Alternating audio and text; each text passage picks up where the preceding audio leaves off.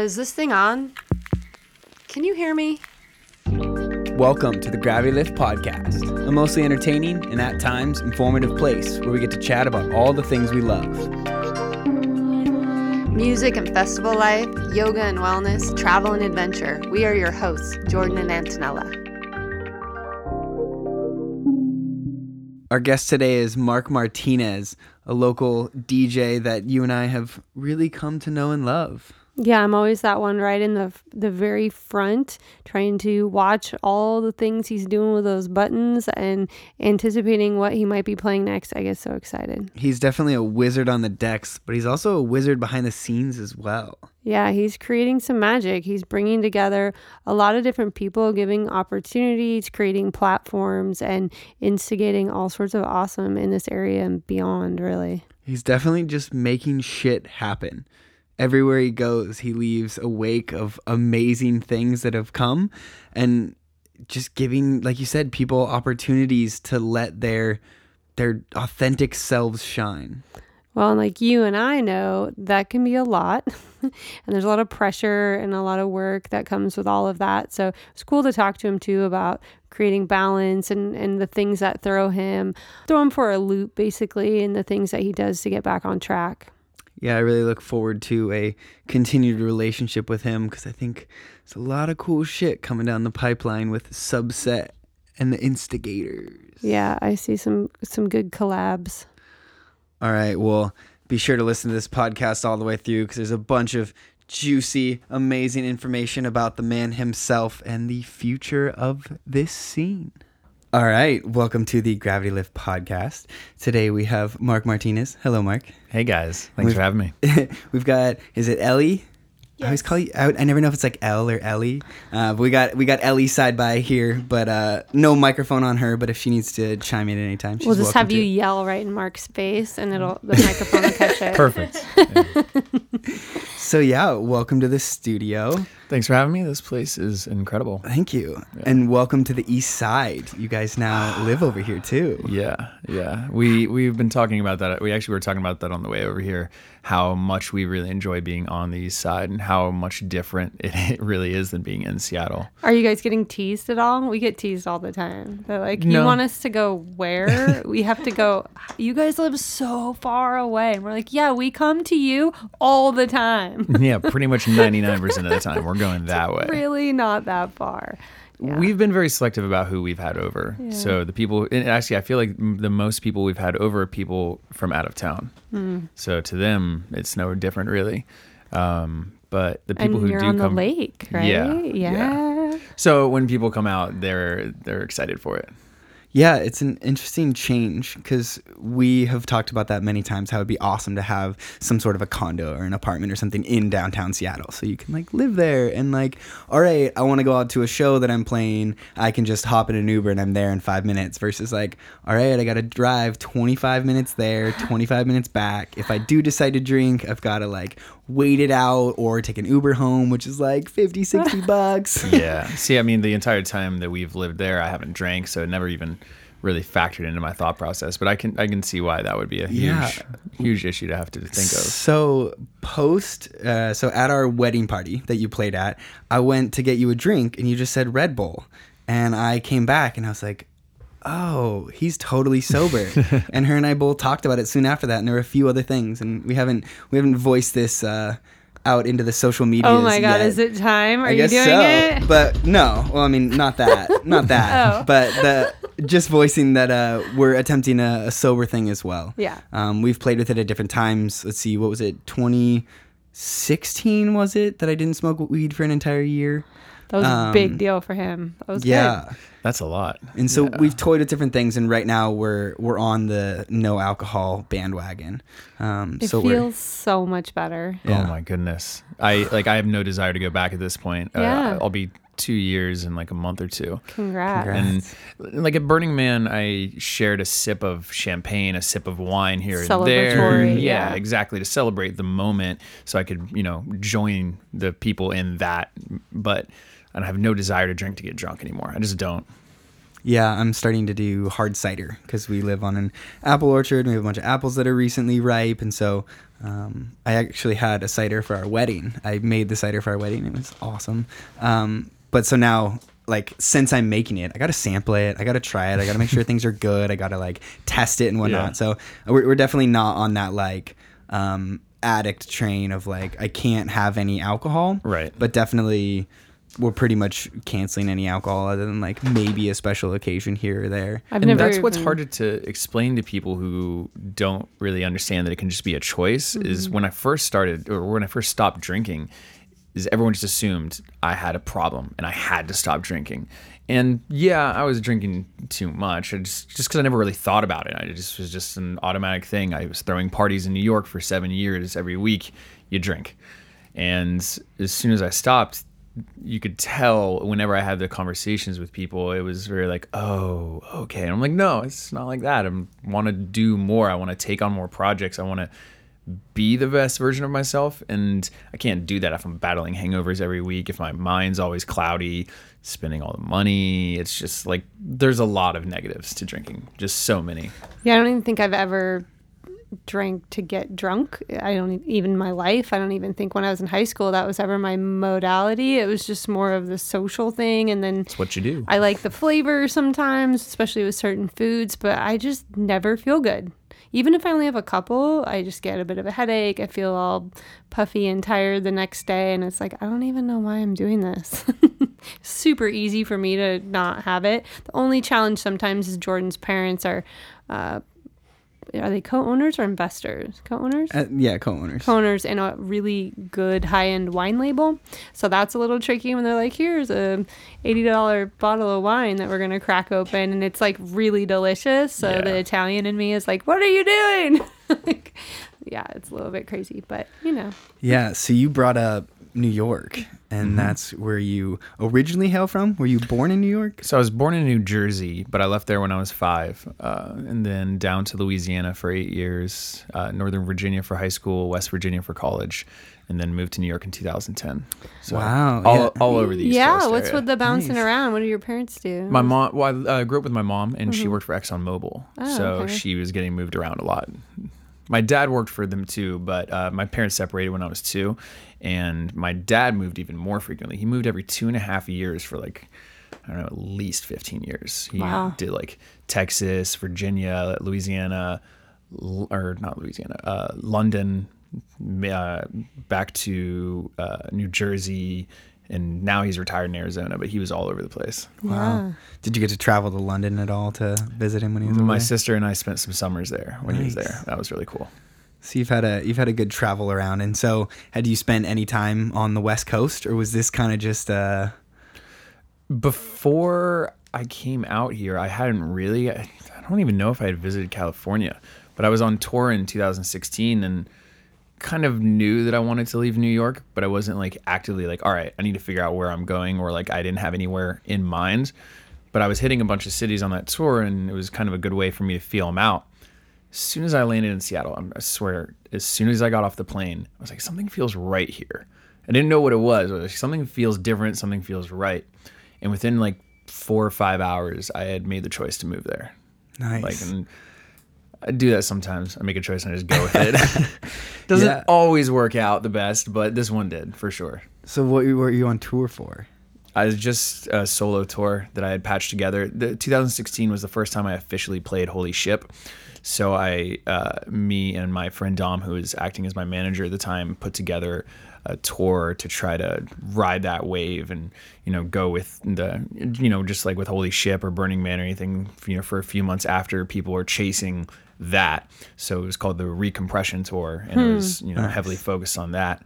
And it was only a month or so, but I packed in so many cities, and it was insane, and it was a lot, but I found Seattle from it. So when you landed in Seattle, where did you play? So this is actually the origin story of Noise Complaint. Yeah. Too. Yeah. So when I was putting together that tour, Jonathan Katz was trying to find someone to book me, and no one would book me because, you know, I'm not a name. I don't produce music. Did you guys meet on Holy Ship? Yeah, we'd known each other since all the way back in the day. Oh, nice. and he was trying to find someone to book me and no one would. And so he hit up, I believe it was Fuad, and he was just like, you know, I can't find anyone to book them. I'm just going to throw this show myself. Can you introduce me to a venue or something that I can try and throw this at? Enter Kremwerk.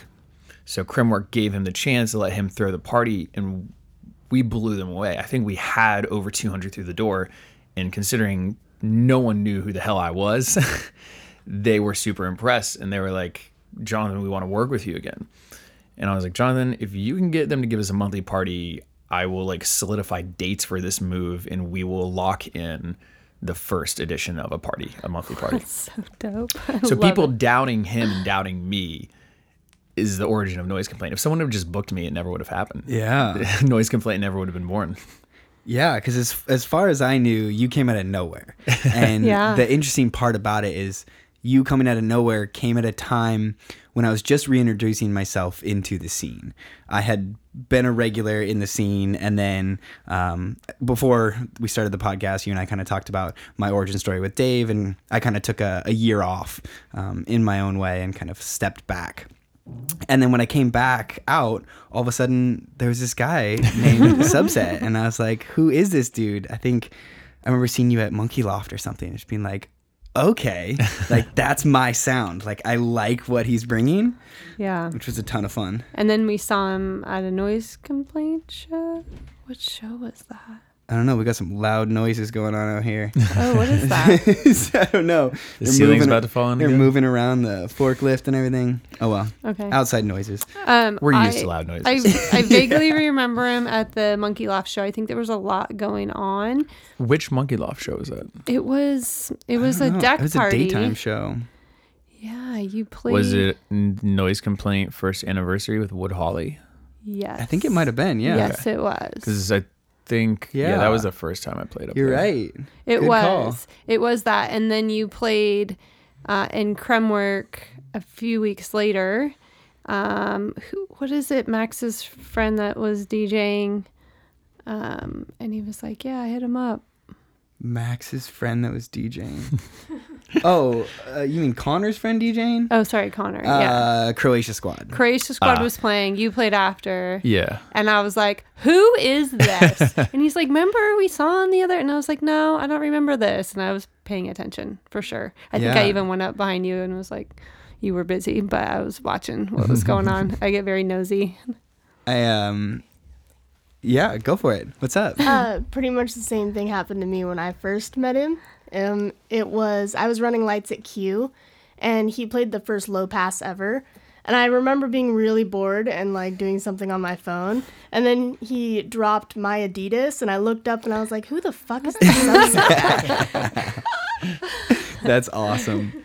Yeah, you and I remember being outside of Q one night, and Jason Wu was out. Right. And do you remember when there was a car that rolled up on top of another car? Yeah.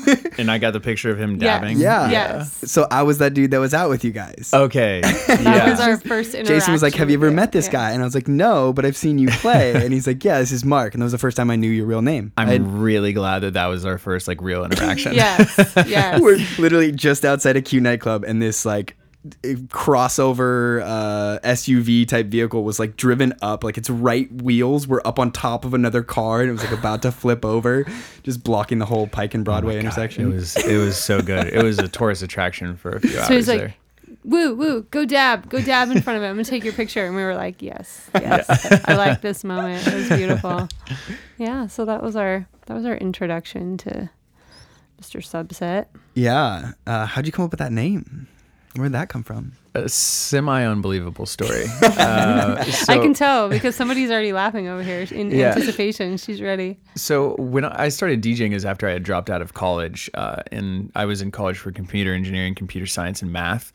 And my first DJ name was DJ Diego because the bar the club that I had my first residency at, one of the bartenders, her daughter thought I looked like Diego from Dora the Explorer. You definitely look like Diego from Dora the Explorer. As soon as you said Diego, I knew exactly where that was going. Yeah, but I couldn't really go forward with DJ Diego professionally. Yeah. Mm-hmm. So I took my calculus book, closed my eyes, opened it up to a random page, and put my finger down. Wow. And I got Subset. I actually like, it's such a good name that fits, and it is so well. And the thing is, back then I didn't realize how good of a name it was and how well it would work with subs and playing sets, subwoofers. Just the universe kind of gave the name to me. I believe that. And as far as universe, I think you're definitely one of those people that has done a really good job of spreading positivity. And I think there's kind of a wave in our world at the moment, especially in the dance music scene. I think it's always kind of generated from that place of acceptance and understanding and believing that, you know, the universe in its own way is going to make things work. How has that influenced you in kind of where you are now?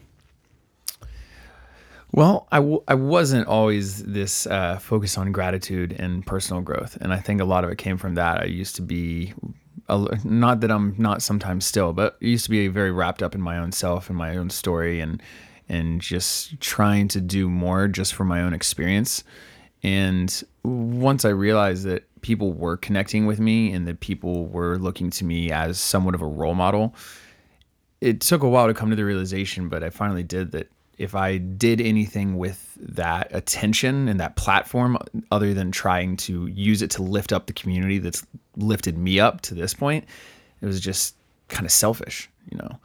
And so I've since then, and a lot of that actually came around the same time that I moved to Seattle. And, you know, that was part of this, the kick towards sobriety. It's like, all right, I want to give back to this community as much as I can. Time to cut out the things that aren't serving that in any way, shape, or form. Drinking not helping. Yeah. Like you can find ways that other things do help. Psychedelics, marijuana, all that, those things help with anxiety, opening your mind in other ways. Alcohol did no good for me and was really just a crutch for my massive social anxiety, which I still battle on the regular. And it's funny because people see me as a very super massively social person. I have the worst anxiety at all times. So busy. This is so bad. I see it starting to turn in his head, and I'll just kind of grab his hand and be like, hey, you're good. This is good. It's all right. You know? Ellie does the same thing. Yeah. Yeah, it's amazing how much you can kind of need someone else there. And that was, I guess, my crutch. Like I said, again, we talked about it earlier before this, but that was what Dave was for me, is I had this other person on stage with me. And so if shit hit the fan, I had someone else next to me that could help to like be like, dude, we're good. We're fucking good. Don't worry about it. It's a lot when it's all on you. Mm-hmm. Yeah, and we had several of those instances. Like we had some big shows that we played where some shit went wrong.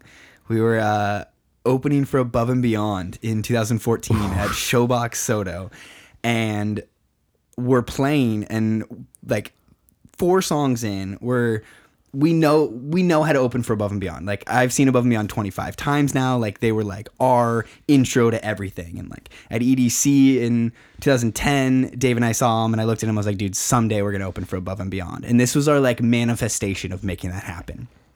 We put together like the nastiest set list. We were so ready for it. 3 songs in, there was this track that had a really big first drop. Not like really big, but like really like synthy melodic first drop. Mm-hmm. And then the second drop chilled right back out a lot. And it was kind of this like ramp up the energy and then bring it back down and kind of like follow it for a while. And no one told us what to expect, anything. And we get there, and the first drop comes. Everyone's hands go up. The strobe lights go off. There's 1,400 people in front of me. And I literally, like, start crying. I'm like, oh, my gosh, this is the coolest experience of my entire life. Like, what is this? Within seconds, Max comes up, and he's like, dude, you need to turn it way back. Like, this is way too much. And he's like, not from me, but, like, Above and Beyond's management. It's like, you need to chill it out. And we were like... Wait, were you direct support? No. Okay. So we were the second slot. So there's someone before us, and then Johnny Monsoon was after us. Okay, gotcha. Now, we ended up talking to Johnny later, and Johnny was like, yeah, they told me to just go lights out, like super progressive, super chilled out, because they want everyone just chilled the whole time before they go on. And then it's just like massive. But I was used to playing at Foundation, and I was playing a 10 to 11 o'clock set at Foundation to like set them up the way I knew how to set them up. And they were like, nope. And so in that moment, I would have lost my shit. I went from being on top of the world to like oh no, what do I do? Like the majority of songs Everybody are not going to work. Yeah. And so Dave just goes into go mode, and he's got that Rolodex in his brain. And so he just like finds all these super chill back progressive songs. And we still played like one of my favorite sets ever because I had that person there that was like, dude, we got this. We're good. Like chill out.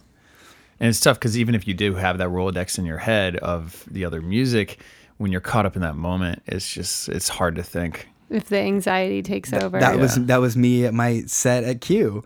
Just like a couple little things happen, and she keeps getting on me because I'm way too vocal about when things go wrong. She's really hard on himself. Yeah. And so like when something comes in, my brain's just like flipping out about it. I'm like, oh no, mm-hmm. this happened. And it takes a while for me to get back. And the interesting thing is the way I have quelled that is alcohol. Yeah. You start out the night, you're a little nervous. All right, fuck it. I'll take a shot. Like, I'm way better now. Chilled my nerves. I'm usually good to go. And so it was interesting not having that going into a show and having to like deal with something and be like, all right, you're good. It took me a long time to feel completely comfortable DJing with no alcohol when I hadn't. Because, it's just you get used to that little boost of confidence you have. It helps you shut out other things and just kind of focus on the music, I feel like. Yeah, I do have an issue with that whole thing that they do of keeping the energy down before headliners like that. I agree. I hate it. I don't like it at all. It's really good to know. Keeping the volume down. I don't like that. That drives me crazy. I only keep the volume down until the room fills up a bit, right? Because otherwise you're just blasting people, and you need to have that ratio. But keeping it purposefully down, keeping bass cut sometimes, keeping everything muted. It's like, give people the best experience they can have for that whole time. And if your artist can't shine without that, without those restrictions, fix your performance. Yeah, I agree. Because you should still be able to smash it. Those people are there for you. They're excited to see you, but don't make them just like kind of like stand around for 4 hours. That's not right. But that helps me a lot. It's good for him to know that. I voiced that to him, but he's like, babe, like, you don't, I'm not a DJ. I'm obviously very new to all this whole environment. And so I think, my opinions are good in some ways, but they're also very naive. And so he's like. And again, sometimes that's good. Just like we were talking about production earlier, because you come from a different viewpoint with it. And that's needed because sometimes we just get caught up in the way things are. Yeah, the rules. I got really caught up in rules. When I started at Foundation, it was like, you play this way, and you open this way, and you set the tone, and you are this spot. And that was very much in a time where trance was popular, trance was the thing, and it was written about in DJ Mag everywhere about how do you open up a night. And it was like the talked about thing when I first started DJing. Mm-hmm. It's like, the classic kid who comes in and overplays his time slot. And that was the most taboo thing ever in like 2009, 2010 when I was first starting. And so that got really embedded in my head, and I was like, I have to stick to this. And I have played many sets over the years that were way too chilled back because I was nervous about overplaying my slot. And if you get told to chill out while you're opening for Above and Beyond, I'm sure that'll get into your head a little bit. And you're like, I will never overplay my slot again. Yeah. See, the thing is that like at Basement Saturdays, which was my weekly party in New York City, there became a point where a lot of our regulars came for me, and they didn't really know who the headliner was. They liked the headliners, but there were a lot of times someone would come up to me an hour into the show and be like, hey, so who's playing tonight? I'm like, wow, you just made like a 3-hour one-way trip to come to Basement tonight, and you have no idea who's playing. And they're like, and a lot of people would be like, yeah, we know you're here, so we know no matter what, we'll at least have a couple hours of good music, and we'll get to see people we like. And so I think that was where I started getting away from that opener headliner mentality. And headliners can be a letdown sometimes. And if these people traveled, some of these kids were coming from Connecticut, coming from other places, doing weekly 5-6 hour round trips to come to Basement. And if everything's focused towards that 1 hour, hour and a half of the headliner, and then the headliner shits the bed, they've just wasted their entire night. Where it's like, all right, well, there's that hour and a half where we get to talk and do whatever, drink, go outside, smoke, but they knew they had the trust that they were going to have a good time no matter what.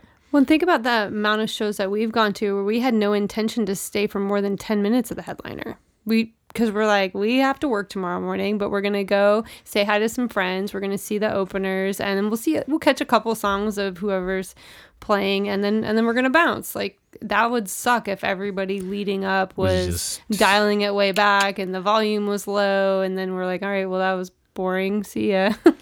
I feel like the music is just a way to gather people. Mm-hmm. And this comes back to why I've started putting forward all these things of positivity and gratitude. It's like, all right, we've gotten really good at entertaining people. We've gotten really good at gathering people.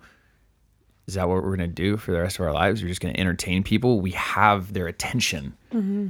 Like, and a lot of times, especially with dance music, these are people at a time in their life when they're looking for guidance. They're looking for role models. And like Ellie, when you first started going to Studio 4-4, I know a lot of other people who, same thing when they were at Studio 4-4, people with Basement. It was a time in their life when they needed a loving community.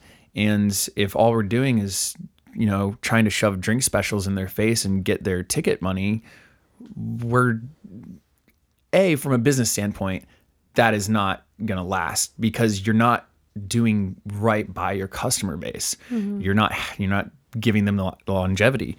But also, it's just like, why, when we can do more? That's why we have a library. I love the library. Jordan's like deep in his book from last week. Yeah, what did you get? Right here. Ready Player One. Yeah, have you read it? Yeah, that's my copy. I'm almost done with it. Yeah, it's fantastic. I grabbed it at my show on Thursday when I played. I think I read that in like 36 hours when I first started. Yeah, he's been diving in. Oof. Yeah, I'm almost done with it. It's fantastic. When I was away for a bachelor party, and she went to Q without me, and went to, I think, the first one with the library. Yeah, because that was she got the shirt. Mm-hmm. Yeah, How was that? Okay, I'll get back to that in a second. But I love the library idea. So for listeners that don't know, basically set up a library. Did you just ask people to donate books? Well, it started off as me and Ellie donated a bunch of books that meant a lot to us. It helped us become the people that we are. Most of them are nonfiction, for the bulk of them, at least in the beginning. And then David, Clark, and Ty have also donated some books. We have a few that I want to give you guys, because now that we've commingled our library, we have a lot of doubles too, because we both kind of came into the relationship with similar books or copies. And so, we have also one of the conversations that I had with her when we were first putting together the library is, she was reluctant to let go of a lot of books that meant a lot to her. Yeah. I was like, if these books mean a lot to you, you should put them out in the world to change other people's lives, because for the most part, most of these books are just going to sit on the shelf. And, if there is a time when you want to read it again, we can go buy another copy. But the potential for that book to have the same impact on someone else that it did on you, because we put it in that place, I feel like that's worth it in the long run, mm-hmm. especially if, even if someone takes it and never returns it, buy more books, get more books. I loved it on Thursday, just with everything going on, and Justin Jay was smashing it, and I just felt compelled to go cozy up over there with Virginia and flip through some books, and it was really nice to have that option. Yeah, I get really tired of just. I love standing in the middle of the dance floor. I love but standing in the middle of the dance floor, feeling like I'm either supposed to dance or socialize, and sometimes I just want to be around the energy without having to be totally in the middle of it. And so, if you've been there since 9:15 because you're supporting your husband who's playing the 10 to 11 slot, by the time 12:30 comes, you're a little tired.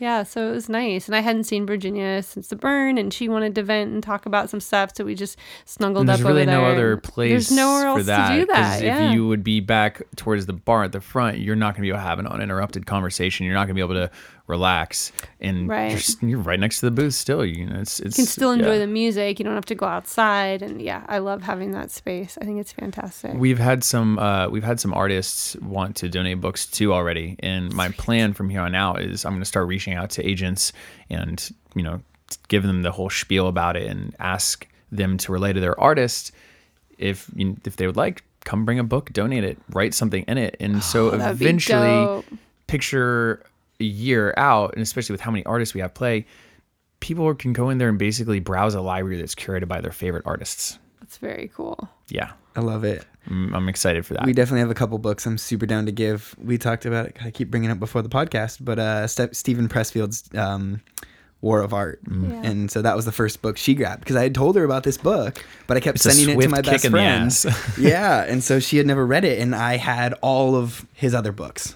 Do the Work. I love Do the Work. Yeah, it's one of my favorites. And so we have those. Those might be good ones to donate too. But we have those. And so she'd read all the other ones, but hadn't read this one. So it's great because when she found it, she like sent me a picture of it. And she's like, look what I got. And she just browsed through it instantly. Yeah. Have you read any Seth Godin books? So you put up a Seth Godin quote yesterday, mm-hmm. and I was sitting here in the studio after our podcast with Kendra, and I pulled it open, and I was like, wow, that's a great quote. Pulled it open. Now every morning I get the email notification, so I have definitely got me on that one. I have been getting those for over 10 years. Nice. Yeah, over 10 years, maybe 12, 13. Wow. I've lost track. I've read most of his books. Not most. He's actually written too many to say most. I've read a lot of his books. And there was a point for a while where anytime I was trying to introduce someone into some realm of personal growth, I would just buy them a new copy of one of his books and send it straight to them. Because you can get them for $10 on Amazon. And he's a good swift kick in the ass for a lot of people. He's been a huge catalyst and change for me and a lot of my friends. Now, were you an avid reader growing up, or is this more recent? Oh, yeah. It's actually recently I haven't read nearly as much as I used to. My freshman year of high school, I read a book every 2 days for the entire year. Wow. Or more. I have these weird things where I like to give myself these arbitrary rules of a year to do ridiculous shit like that. My freshman year of college, I watched a movie every day for a year. I ended up watching like 380 movies in that year. That's crazy. We had Kendra on the podcast yesterday. We just had this exact conversation last night. She's this beautiful artist who creates surrealist pictures, and she'll do either self-portraits or portraits of other people, and then through Photoshop, add in a bunch of other things to make it look like you're in another world. Oh, okay. And she's fantastic, and she did a 365 project, just picked up a camera, had no idea what she was doing. It's like this kind of stuff. Oh, wow. Yeah, it's stunning. Someday we'll have this whole podcast set up where it's video live fed and I can pull things up on the computer, but not quite yet. Slideshow presentation. Yeah. But so she does this crazy stuff, and she said it all started from a 365 project. Yeah. Picked up a camera, took a picture. Most things I feel like you can get pretty good at in a year or two if you put in not even that much effort every day, just a little bit. But it's hard. It's harder than it sounds. It's like, it's not that hard. It's 5-10 minutes, but life gets at you real fast. That it does. One of the ones kind of we tout a lot is meditation. As yoga teachers, it's a big thing for us. I would love to be able to sit here and tell you that I meditate every day, and I do not, because it is that same thing. But it is definitely something that I try to do a lot, and the more I do, the better I feel. I can definitely tell when he hasn't been meditating. Yeah. I'll do say, you meditate every day? Hey babe, have you meditated in a while? Yeah, but I can drop in quick. Like, he needs a lot more preparation and planning, and he has to my brain's going too chaotic. I have to plan it in my day of when to do it, and if I don't know. Yeah, we can be driving in the car, or he would be driving, obviously not me, but he could be driving and meditating. Yeah, at the same time. I can drop in, or if we're on a plane, I tend to do it definitely when we're flying. She's good just getting in a meditative state and quieting things down. My brain never quiets down. It's just always chaos. Yeah. So the longer this conversation goes, the more I'm realizing we are very, very similar.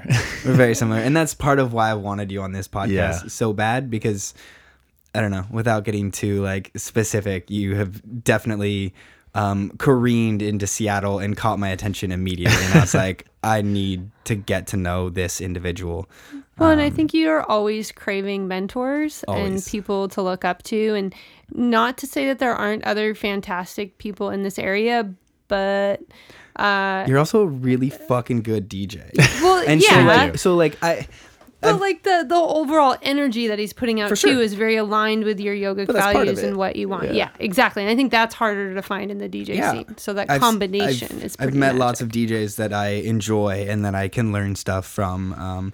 People that you enjoy hanging out with. And I mean, when we add in alcohol to the scene, there's lots of great times you can have with other DJ friends with a little bit of alcohol. But regularly when you're playing, people are like, who is this dude? Like, during my party, everyone was so interested in who you were. Multiple of my friends were like, dude, I pulled off some amazing, really, really cool shit. You were blowing my mind. Those were some, I was really proud of that one. It was good. You're like loop, quick scratch. Yeah. Like, I was like, what is going on? See, a lot of things that I do are shortcuts to masking the fact that I'm not that good. But they turn into skill. Like, I'm not good at scratching, but I always mask it with reverb and short bursts, and that turns it into something better than it is. And then if you add a little flair with a behind the back here and there, people don't even remember what it sounds like. So do you have a setup at your house? No. I was gonna say, we're coming over. Yeah, I love watching it. It's like, I'm absolutely fascinated with watching what is happening with all that. I don't understand barely any of it yet, but I want to. I'm surprised you don't have CDJs. Well, see, I had the XDJRX recently, but I sold it to my Burning Man camp, so we could have it for that, which it's hilarious how many of them are out on the playa now, because it's such a cheap all-in-one USB controller. Pretty much every camp that I played had one. Yeah, wow. I got an S8, and I guess I just overlooked that feature, but I kind of assumed that it would have a USB function, and it didn't. Yeah, I was pretty bummed. Yeah, I have never. Well, I owned CDJs for a couple of years when I first started, but after that, I basically learned by doing stuff live. That's exactly how I am, which is terrifying, but super fun. And like when I was in New York doing basement, there was a lot of times when I would play for 4 or 5 hours a night. It would just be me and the headliner. I'd play 2+ hours before them. I'd play 2+ hours after sometimes. We would go until 5:30, 6 in the morning sometimes. And that was like, we had a lot of really good local DJs, but we also didn't have budget to pay, or at least I wasn't given budget to pay people, and I hated asking people to play for free. And at some point when I started realizing that a lot of people were coming back to see me, I just kept putting myself up there. And so having, that much time to play gave me a lot of freedom to learn and try new things. Yeah, it's been one of my biggest struggles. When I graduated college, I got CDJ 900s, but then a DJM 400, which is only a 2-channel, like 7 effects or something like that, no filter knobs or anything. So that was always tough for me because I couldn't really learn. I couldn't do anything crazy. I have a friend who learned to use CDJs by going to Guitar Center for over a year. That's brilliant. Yeah. There's one really close to here. We could just go fuck around over there. Most Guitar Centers have full CDJ setups. And the thing is, and the thing is, you just have to be not worried about whatever the fuck anyone thinks about you or what you're doing, and be more worried about the end result, which is learning. Mm-hmm. And that's what he did. And I never had to do that, and I would like to say that I would have, but I think my social anxiety would have gotten the best of me for that. So how do you deal with your social anxiety? Do you have any tools or things that help you, or are you able to see it coming now and sort of preempt it at all? Yeah, I've gotten better at that. I do escape more often. I won't just leave myself in those social situations. I'll leave, and I mean, we go sit in my car a lot during shows. We'll do that. We've done that a ton of times at Monkey Loft. We'll just go sit in the car for like, just need a break, 45 minutes and browse Reddit together, because you know what, being at a party doesn't mean we need to be in there at all times, and sometimes you got to do what's best for you and for the long term. You got to pace yourself. I love that idea, because I do. Most of the time when we're out, I'm no substances. I mean, I definitely like to smoke weed here and there, and when I'm weed on helps. That, yeah, weed that helps definitely a lot. Helps me. Being here, being somewhere where it's legal helps a lot. Yeah. Oh, true. Yeah. Yeah. That wasn't an option in New York. True. I couldn't just walk outside and hit my pen. You know, here I can buy a pen. It's easy. Yeah. I can go outside and hit that if I'm feeling really anxious or just wandering. I can smoke a joint, walk back inside, no one cares. Yeah. And you won't lose 7% of your stock like Elon Musk for smoking weed on a podcast. I think he'll do okay. Yeah. Although I was reading that coincided with something else that was more likely the reason that stock hit. But of course, everyone's gonna. He takes a hit, the stock takes a hit. Sensationalized. I still want to buy his Tesla, so. Yeah. Yeah. Yeah, one of these days. He's just one of those people. Did you listen to the whole podcast? No, I didn't. I would highly recommend it. Yeah. It was pretty great. He threw out lots of conversations about, excuse me, I got a tickle going on. Throughout, like Joe Rogan brings up Ready Player One because he talks about a lot of crazy stuff throughout. And he basically ends the whole podcast with basically saying love is the answer. It's wow. Basically going into full levels of positivity, just be nice to people, be a better person, everything will be great. That's cool. That's really what matters at the core of things. And then let's build flamethrowers and try to go to space. Yeah. Because why not? That was literally pretty much the whole theme of the podcast. Yeah. Sweet. Because we can. Yeah. Do you listen to any podcasts? I don't. I used to. Do you do anything to entertain your... I mean, you're definitely one of the busier people on my radar. So I'm curious if you have downtime and if you do, what you do with it. And see, that's the thing. And this is why I made that post last night is one of the things I'm focusing on now is gaining back my free time. I've spent the last couple years, really, I mean, if I'm getting down to brass tacks, the last 10 years of my life since I started DJing in a hurry, trying to build something, because especially as a non-producer, building anything that's lasting is hard and uncertain. And it's really easy to fall into irrelevancy and just, I was always kind of a little just scared that everything would just disappear overnight, especially when I moved out here, left a party that I've been doing for 6 years every week. That was my life. Moving out here, I was terrified. I'm all right, what if I never get back to that point of being that busy and having that kind of income and creative outlet? So I went balls to the wall and just took on everything that I could and just never stopped and changed that mentality and slowed down to realize I have the life that I have more than I ever dreamed of at this point. Time to cut back and enjoy that, enjoy her. Yeah. I like that idea. Do you schedule it in now, or what's your game plan going forward? Well, this is all new. Oh, okay. So I have some recommendations on that. Yeah. We like to schedule what we call a fuck it day, and I have to actually put it in the calendar. And yes, you can fuck if you want, but it's more about just fuck it. Whatever we want to do that day is what we're going to do, but nothing can be put on the calendar in that day, so that it's ultimate freedom. If you want to stay in bed all day and be stony and watch a Harry Potter marathon, that's what you do. If you decide you want to go for a walk or go for a hike, we don't necessarily, it's not always a lazy day, but it's just a unstructured day. Yeah, completely unstructured, but nothing can be put on there.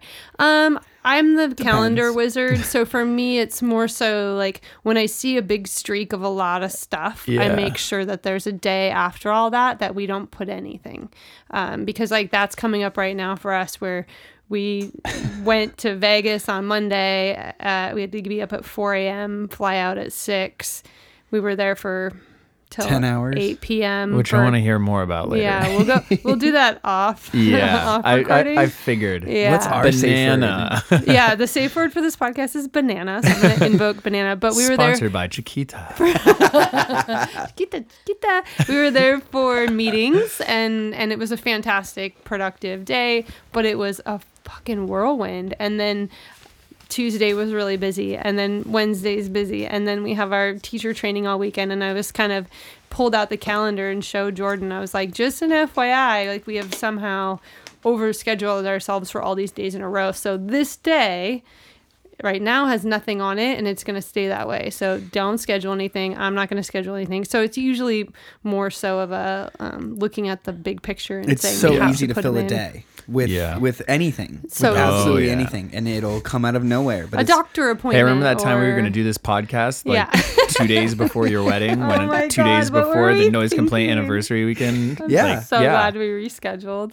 Yeah. My body broke down that week. Yeah, I can imagine. I was so stressed out. So that's one thing we do. Yeah, is we schedule a fuck it day, and then we also a huge motto. I guess our I don't really do New Year's resolutions, but I think of it more as intention. So my New Year's intention for last year, or my hashtag, was if it's not a fuck yes, then it's a no thank you. And that's stayed with us. So whenever we get offers to do things, we have to have the conversation. We never say yes right away. We talk to each other and really like look at the big picture and say, is this a fuck yes? Because if it's not a fuck yes, then we have to say no, thank you. Because it's just, we don't have room right now for things that we're kind of interested in, or, oh yeah, that sounds cool, or, oh, that might be a good exposure thing. Like, no. If the day, the time, the people, the vibes isn't a fuck yeah, let's do this, then we just are not accepting that right now. I like that mentality. I was first introduced to that a few years ago in Panama. I was actually on this private island experience called Island Life. Mm-hmm. And there was a woman there who's Jackie Nechtel, who spoke about she focuses on flow and like finding your life flow and being in a state of flow. And a big part of that is only do things that you say fuck yes to. And I think... Love that. Yeah. What's her name? I need to write that down. Jackie, last name K-N-E-T-C-H-E-L, something like that. I'll find you links afterwards. Okay. She's incredible. But I agree. And I think that's something that I lost sight of too. And I just started taking on everything. And... we have had so many times where we had just not even just like days in a row of wild shit, but like weeks, months, and realizing that you don't have time to breathe or reflect or digest or grow or in any way. It's tough. And I definitely have not been my best self lately. And I think a lot of that is tied to that. And I'm excited for the change. Yeah, it's when you attempt to be an individual that gives so much to other people, and you're so focused on spreading that joy and love and generosity and acceptance with everyone. And it's the classic thing, but you forget to turn that back on yourself. Can't pour from an empty glass. Yeah, mm-hmm. You got to recharge your batteries. If you're completely empty, you can't give anything more. And you know what's really funny is me and Chick Iverson just finished up the track that's on that Dirty Bird Campout mix. Give as much as you can, give until it hurts, and then give some more. Of course, that I would probably write a different track today. Yeah. Do as much as you can, and then maybe rest a little bit. Yeah, take a breather. But reconnect. As I've been having these realizations of needing to restructure my priorities and my time, that I've been laughing at myself. That is probably the first track that's going to come out, by the first actual original music that's going to come out for me. I like it. So I still do like that message though. It's a good one. Well, and now that the fear factor is gone, because I think a lot of that was probably fear-based, right? I got to do all the things. A lot, yeah. I got to be relevant. Uh-huh. I got to be confident. And now that fear isn't there, people, you got to give them a chance to miss you a little bit. Like people will be like, oh, where's Mark? I feel like I haven't. And then you're like, yeah, here he is. Let's I've definitely go. Saturated myself in the Seattle market a little bit. Well, I usually get annoyed with people who do that, but you actually did not get on my nerves at all. I actually think you did it well. You didn't overdo it. And I think part of it is your subset, your noise complaint, your field trip. Like you're in a lot of personas. It's not just subset. So I think that helped your case a little bit, where there are some very eager beavers in the scene sometimes. And I'm like, whoa, simmer down, y'all. Yeah. And I've made it a point to make sure that when I came to Seattle, I gave more than I took. Mm-hmm. I didn't just be like, all right, I'm a DJ. I've been DJing for a long time. Where's my gigs, yo? It's like, all right, I'm going to start making these opportunities, giving other people slots. And the other ones started coming. But, for the first couple months, I only played my own shows. But the first show I threw here was like a week after I moved here. Yeah. So speaking of shows you've got going on. Yeah. One of them, Dirty Bird Campout. Oof. You mentioned your Dirty Bird Campout mix. Yeah. It's so good. Thank you. I love it. I really, really happy with how that turned out. Yeah, you put a lot of energy and effort into that. That was way more than what someone would imagine being a standard mix. Yeah, I've tried to do that with my mixes when I can, especially when they're high profile ones, because I'm a DJ. I'm not a producer. So it's my form of production. It's my way of doing something unique and conveying to people that if you come see my sets, it will be something special. It will be something you will remember. It's not like, oh, that guy's got cool track selection. It's like, no, you'll remember my set, and here's why. The first I've been dabbling with sampling stuff like that for years.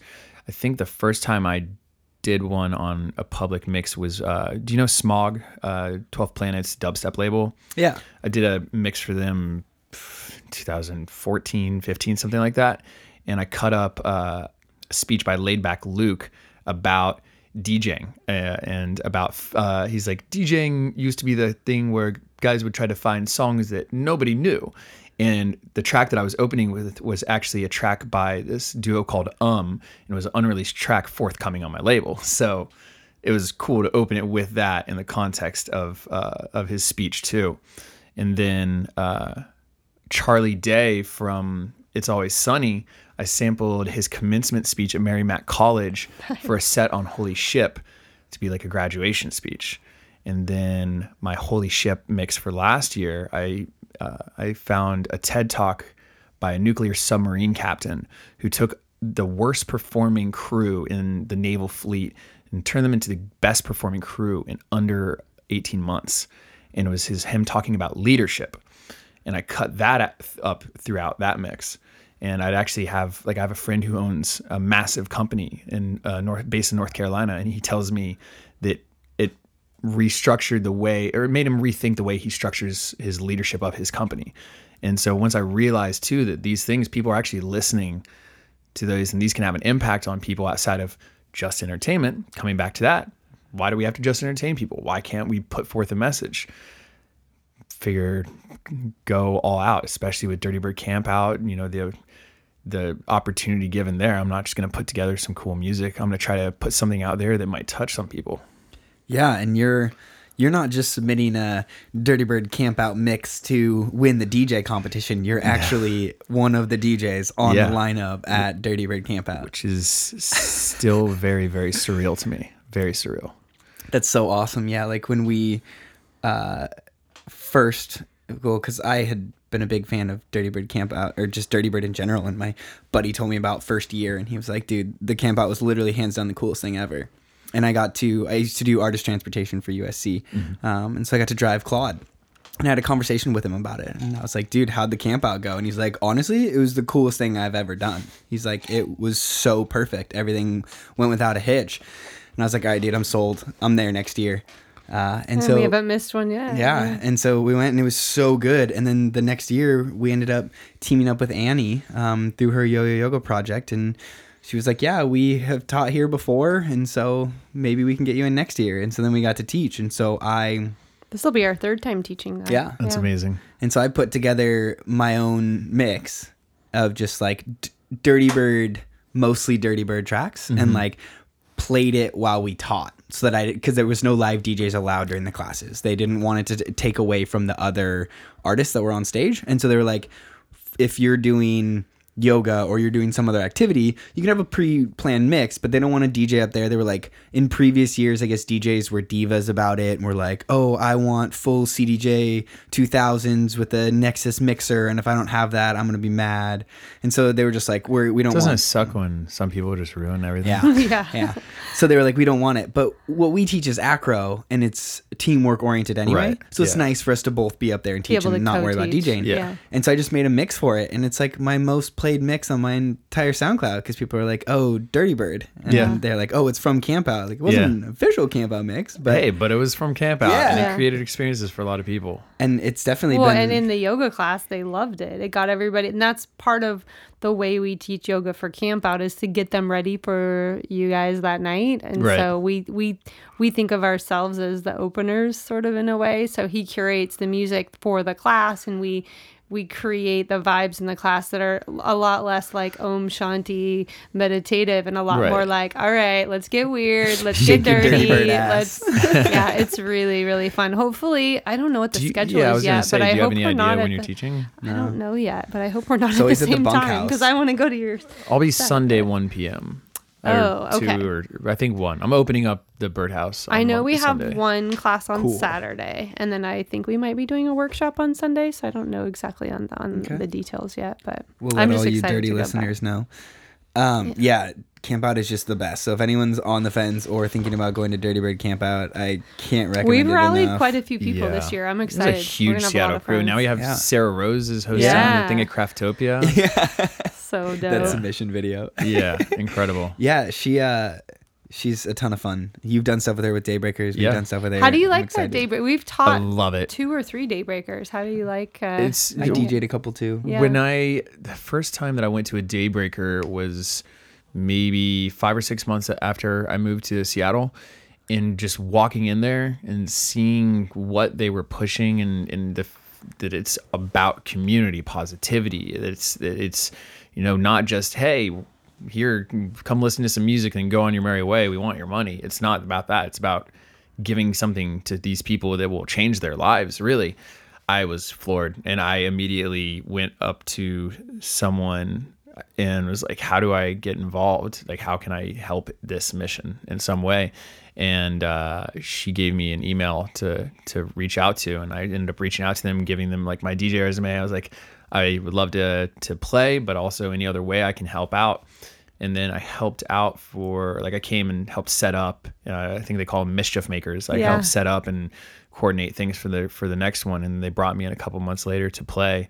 And I've been addicted since. I try to tell everyone about it. And they're such a great crew. They really are. It's great for the sober crowd too. It's not specifically for sober crowd in any way, shape, or form, but there's something about not staying up late and drinking alcohol and being hungover the next day that allows you to get up earlier. Yeah. And so they go on that morning vibe of like, oh, if you're about to go to work, get up before work. Or sometimes on Saturdays, it'll be like a 9 a.m. or something. The first one we taught for them was actually before they got bought out by Daybreakers. They were still called The Wake. Okay. And I taught and he DJ'd at their 1-year anniversary party. It was literally like a couple weeks before they got bought out, I believe. Yeah. And it was at the Great Wheel down on the waterfront. It was really cool. Wow. We had a huge crowd. It was so fun.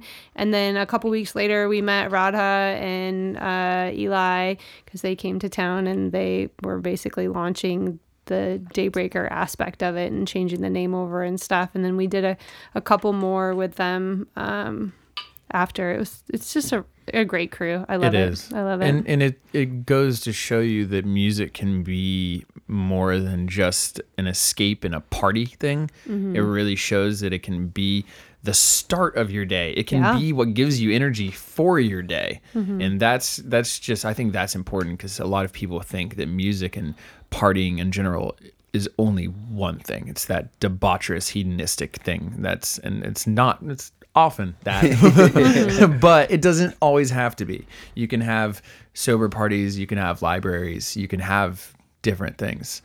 I guess the first step is knowing that it's possible. Yeah, people get super specific into genres as well. And I've noticed just you talking now, you've played through many genres over your years. Oh yeah, all over the place. I mean, that was kind of my focus when I started DJing, was trying to become a very good context appropriate DJ, not just I bring this to the table, let me try to find that table. It's like, all right, I'm here, I can figure out something for this situation. And that's led me to play a lot of really interesting shows. I've been on, do you know Sway from MTV? Mm-hmm. I've been on Sway in the Morning on Sirius XM 3 times. Sweet. Yeah, I've opened up for like, have you heard the Soul Rebels? They're an 8-piece New Orleans brass band. No. Nice. I opened up for them once last minute in New York, and they loved it so much that every time they came back to New York for the next like 2 years, they had me play. And the wildest one was the last time that I did that for them, they did a 3-night run at Brooklyn Bowl. Every time they came and played, I opened up for them at Brooklyn Bowl. The last time they did a 3-night run, and they had different DJs for each show. It was me, Puff Daddy's DJ, and Afrika Bambaataa. Whoa. Yeah. Realizing I was in that company, or at least viewed by them in that company, was unreal. Wow. And it was a huge, huge motivator to me continuing down this path of trying to be a DJ. Because I feel like it's a lost art. Mm-hmm. It's becoming a lost art. People are ingrained in them. They have to be a producer. That's how you do it. That's throughout my career. Every time I hit a milestone, first time I'm booked on Holy Ship, I have someone come to me, all right, so it's time to get in the studio, right? But this is working. It's, you know, it's not skyrocketing, but it's not a race. And it's been tough to fight back that mentality and try to forge a path.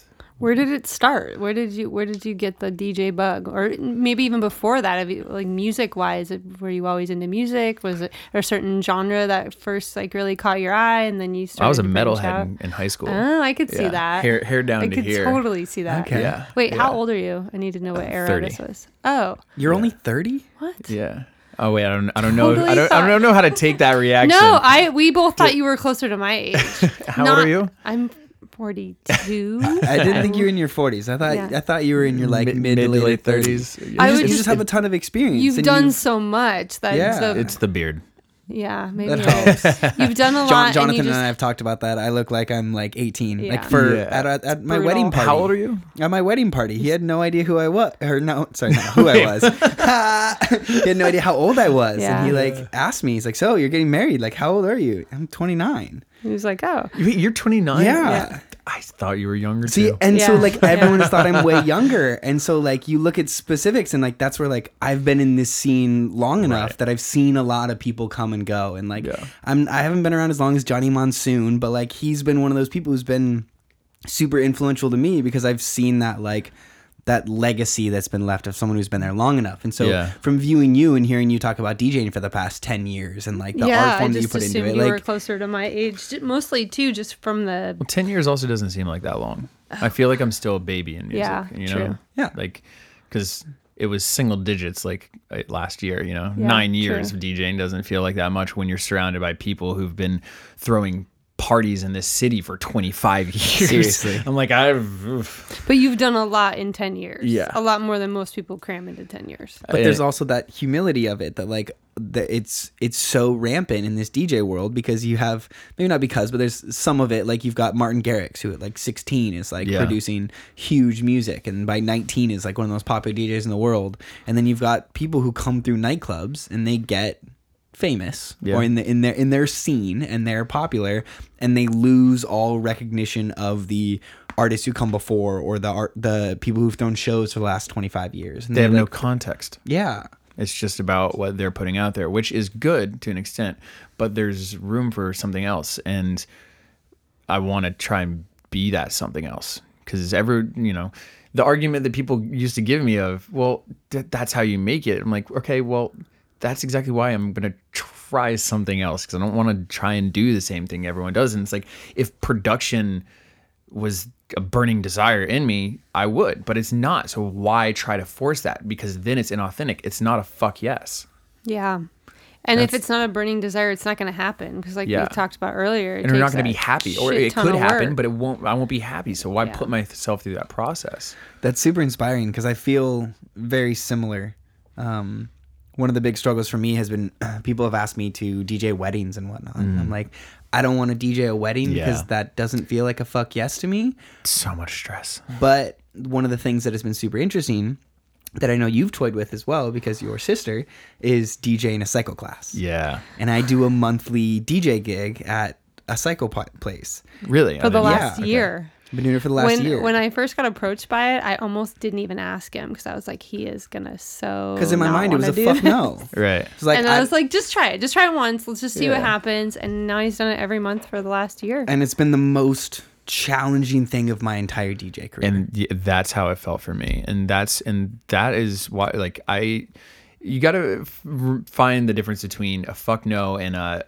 That's really going to be challenging and scary because those are the places where we grow. Yeah. Playing in a club every week isn't going to make you grow as a DJ. You'll get better technically, but I've been fortunate enough to play so many different parties. Like I played a fashion show on a boat that went around the tip of Manhattan where I was playing orchestral music like Hans Zimmer and John Newman mixed with like early 2000s pop hits and like Michael Bublé and shit. Oh my God, that sounds amazing. It was terrifying. Absolutely terrifying. All the meetings leading up to it and just the execution was, oh my gosh. But I grew a lot from that. And it's those really weird, random, unique experiences that I've chased, because that's also, you know, that's where the fun is. And me as a DJ, yeah, I want to play for big crowds of people, but I would rather something unique that I'll remember for the rest of my life than another, you know, gig at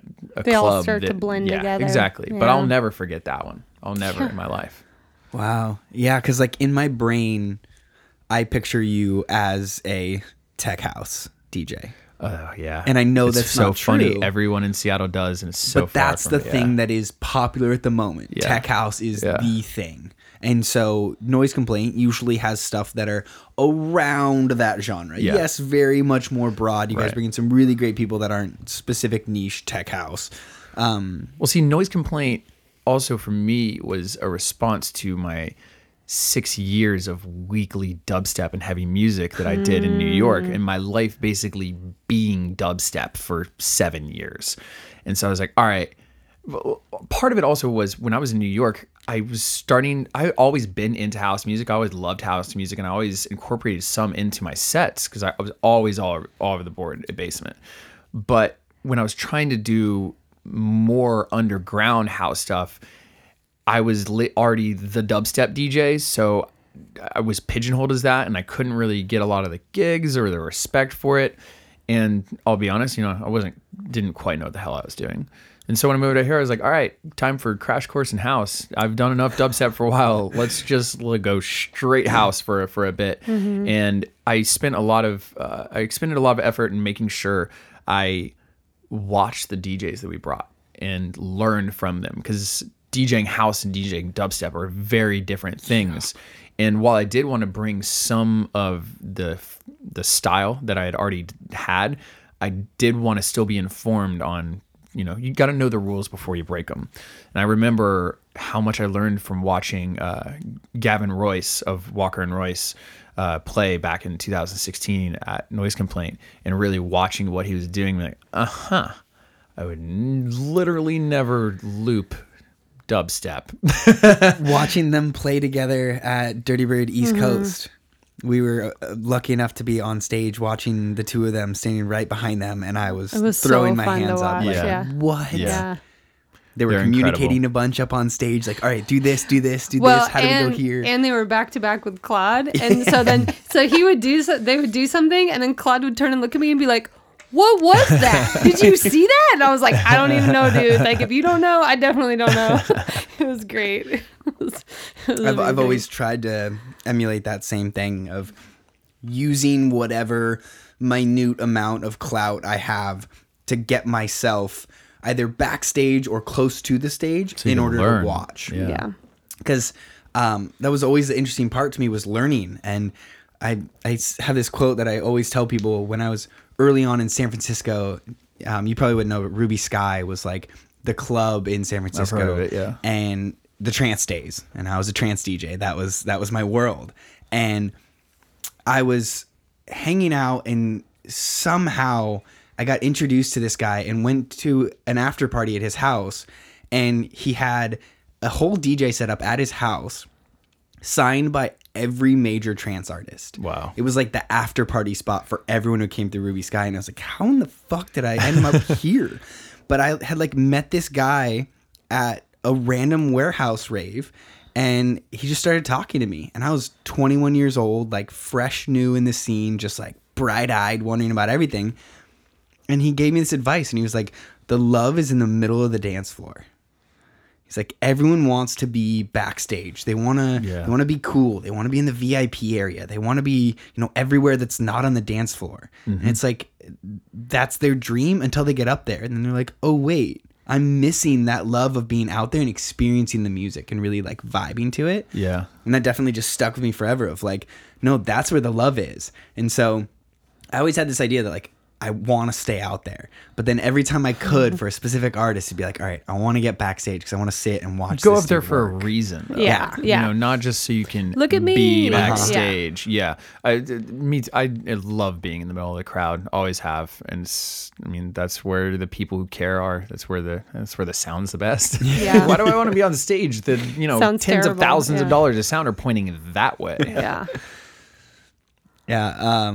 So like tech house wise, how has that kind of become the niche thing? Is that you just kind of following, I guess you mentioned kind of like you like the house music, but yeah, is that a bit of like kind of stepping outside of a scene that you've spent so long understanding to kind of survey into the future? Because you guys bring a lot of artists that are not your super high caliber artists that are going to cost a ridiculous amount of money. You're finding these like more along the lines of niche artists that have great and amazing content that, you know, haven't reached the masses. We're trying to be tastemakers as much as we can now. Definitely in the early days, we had to play more towards having the recognized names so we could draw that crowd in. But like next month with Jubilee and Madam X, those are definitely smaller names. And it's nice to be able to finally push out. All with season 3 is once again season 3. I think you said you were on season 3. This is season two. Yeah, oh, it's season 2. We're on 3 with Noise Complaint, and our mission is to push further outside of the tech house realm. But it's one of those things where we knew we had to kind of start there to gain people's attention, and we always had the intention of pushing further out. Me personally, it definitely was something that I hadn't gotten to explore as much. So, and there's so much in the house world, and Seattle having such a rich house history with Flammable, with Studio 4-4, Lost, all of these. It's been a learning experience, and I've just been soaking it up, putting my spin on it, reflecting on that, going back out and taking it all in again, going, you know, on tour and seeing the spin of it now that I'm getting booked on more house shows, and just really trying to learn with it and have this as part of my skill set. Like, it was never intended to be I'm a house DJ, and and what's funny is like the entire time I've been doing Noise Complaint, I've been touring, playing not house. Like when I first moved to Seattle, I think a month later, I went to Boston and opened up for EPROM. And so I'm like playing gnarly, super weird bass music. And I come back here and everyone thinks I'm just a house DJ. Yeah. Yeah. EPROM's here tomorrow. Yeah. Yeah. I think I might try to go catch early part of that, but probably not. They're just too much. Yeah. Yeah. And you've done a great job, obviously, of being able to enter a market that is naturally inclusive, but when money is involved, is not inclusive. Yeah. And you seem to have navigated the waters quite well in meeting the expectations of the city while also making friends with the other people that are throwing shows. Is that something you learned in New York? Did you have a lot of like, I know you had a lot of club experience with that specific club, but was there a similar aspect there where things like communal based? Was there a lot of like promoting each other's shows, collaboration? Yeah. Or was it very much like there wasn't? And that's a big reason I left, is that I had been fighting for so long. Like a lot of what I wanted to do with Basement, it took a lot more effort than it needed to. It was always fighting tooth and nail for ideas with Webster Hall. A lot of my ideas were just ignored, and after a point that it gets really frustrating. Booking process is taking longer than they needed to, and just not really getting any communication, and not getting communication about not having communication. And there was a certain other promoter / DJ who hated me to the point of actively trying to destroy my career. For some reasons personal, and some I can't really fully explain why he was on such a dead set mission. But when I played in DC on that tour back in 2016, I heard that he threatened the promoter. He was basically like, why did you book Mark without asking me? You don't have ownership over him. And he basically threatened to blacklist them from different agencies if they ever booked me again. And that was definitely the last straw. It's like, I might not be able to do as big of things I was doing here in Seattle or in somewhere else, but I can't do this anymore. It was just too much. And everyone in New York, at least at that point, seemed to be in it for their crew or themselves.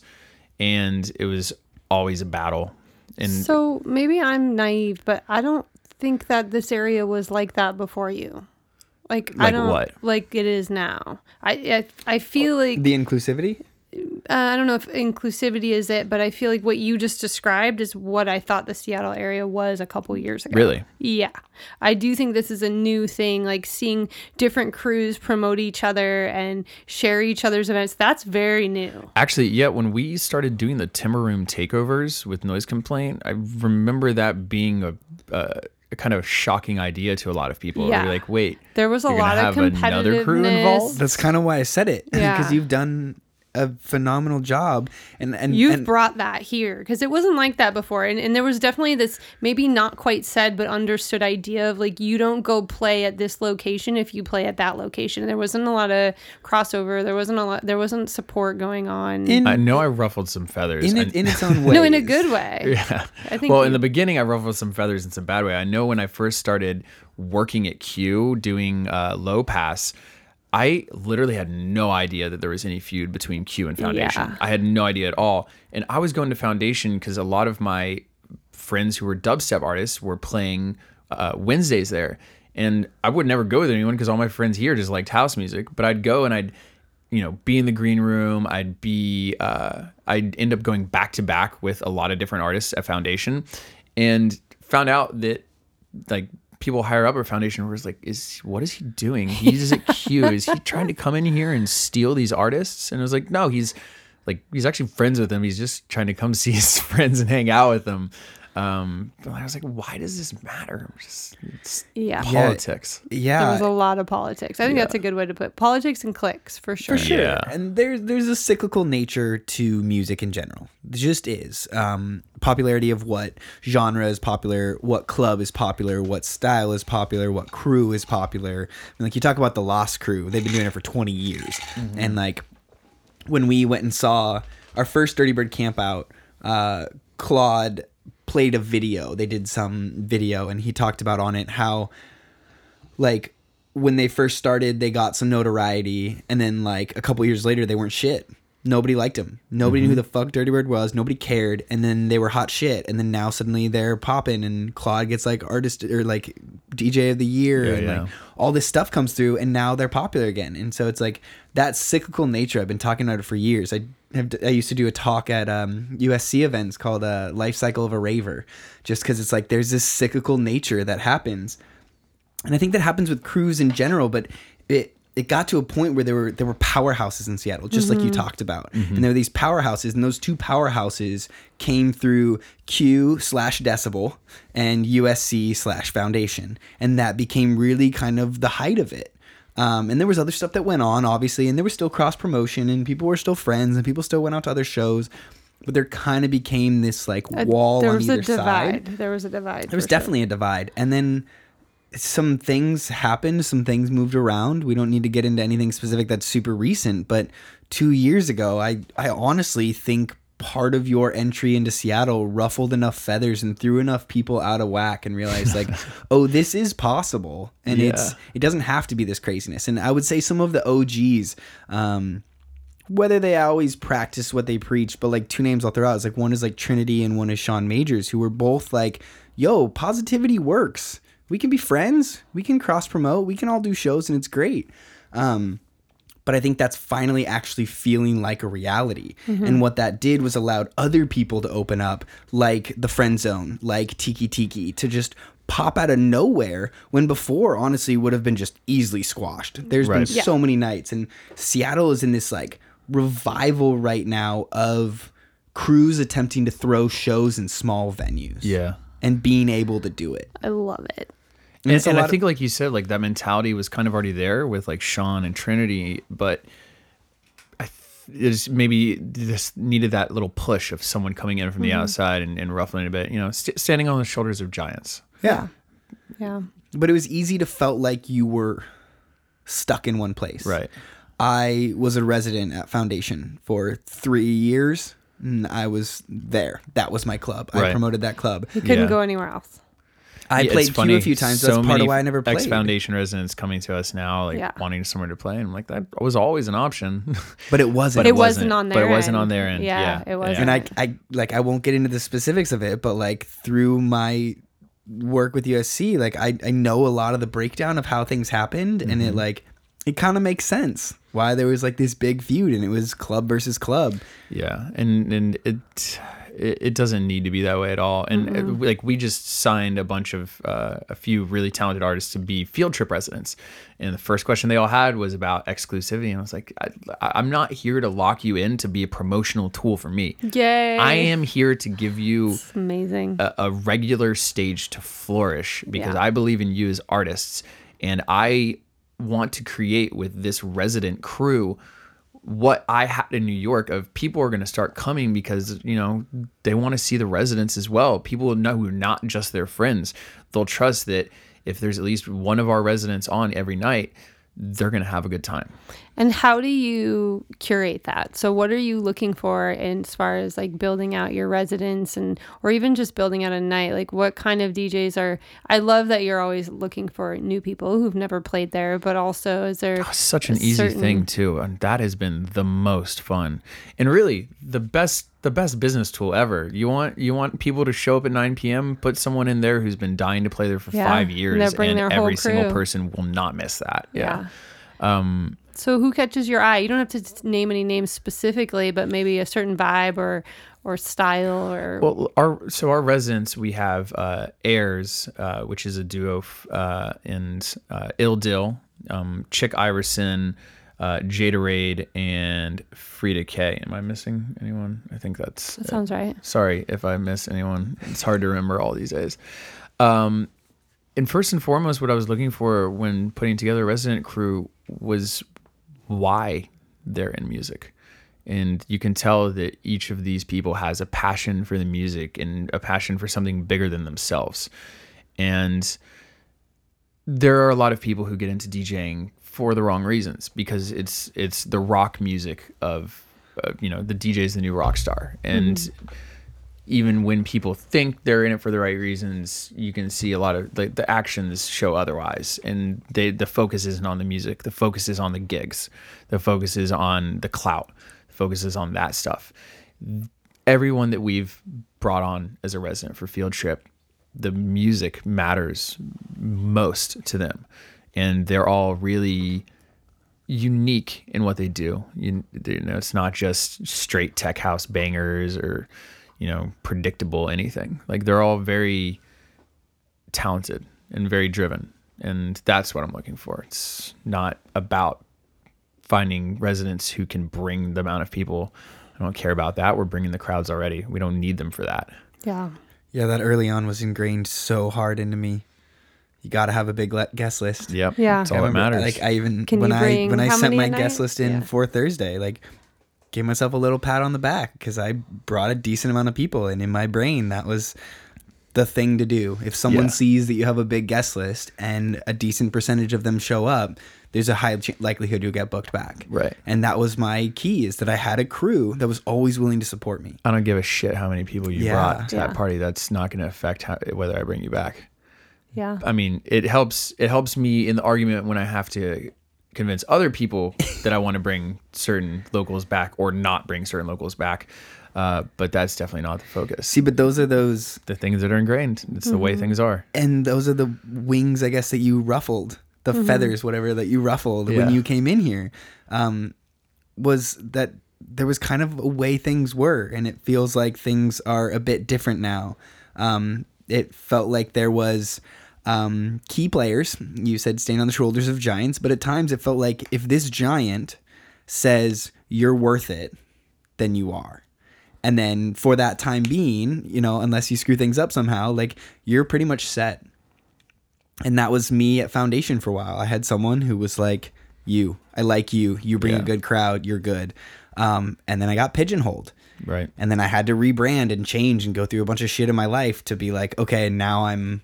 Why am I doing this? Why am I here? Yeah. I think that was a big part of it, is he had to regroup and he had to find his love and passion for it again in a different way. He became a cog in a machine instead of an artist. Yeah. For sure. But that's what's that's always been tough, is seeing, I don't know, some of it's like an ego perspective, but seeing other DJs that you're like, they in some ways don't feel like they have that energy and that like drive for it. And it feels like a guest list. Can I be backstage? Who do I know? I'm important. And it felt like too many of those DJs, in my opinion, were getting the regular time slots at certain places, and they kind of had this stranglehold on where they were. And it's been really cool seeing that totally flipped on its head. The amount of people that you guys have had through Noise Complaint, and watching you all the time booking new people, brand new people for the 9 p.m. slot at Field Trip. Like, it's been really cool watching this utter shift in the scene and allowing this new talent to spread their wings and fly. And even if they don't fly, they got a chance to fly. Yeah. I think a lot of people just never got a chance. That's the thing too, is I realized that there were, you know, for so many people, I think playing somewhere like Q is something so unattainable, you know, like an end goal. And it's like, it doesn't need to be. There's so many nights. There's so many opportunities. You just got to realize they're there. Yeah.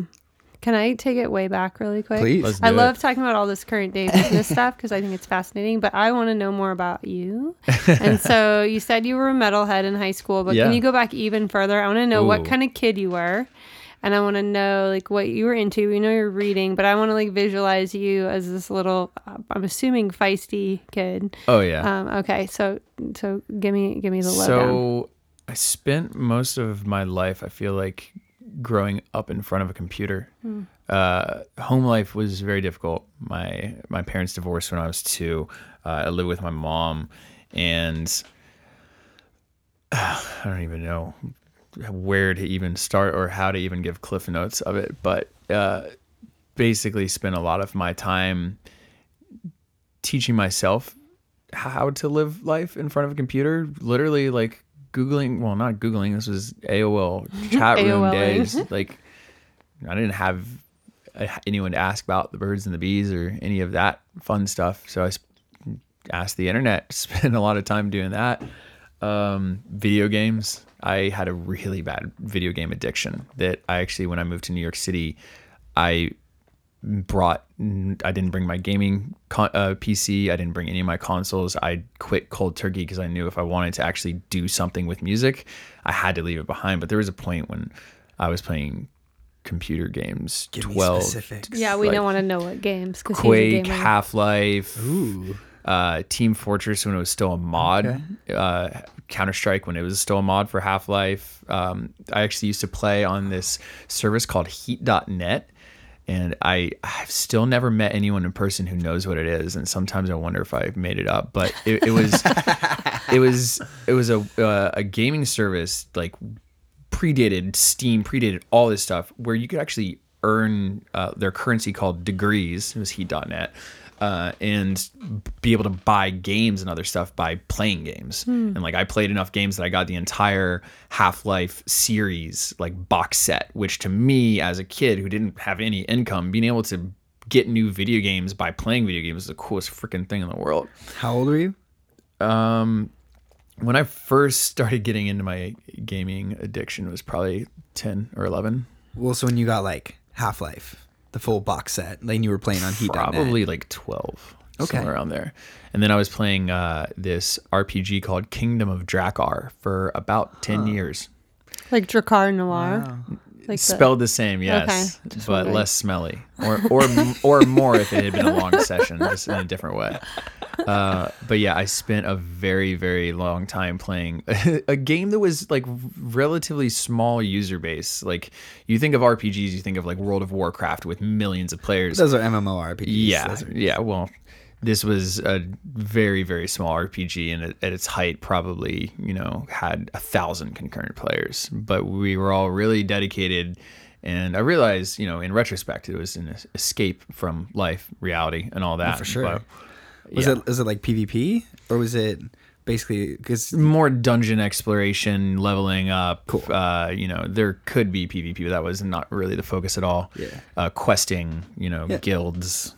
all that fun stuff. So basically just like early World of Warcraft. Yeah, look at her face. She knows I'm a super nerd, but she doesn't quite know the full extent of it. For sure. When I get glimpses into his nerd life, which he abandoned really before me, when I see those moments, I'm like, oh, wow.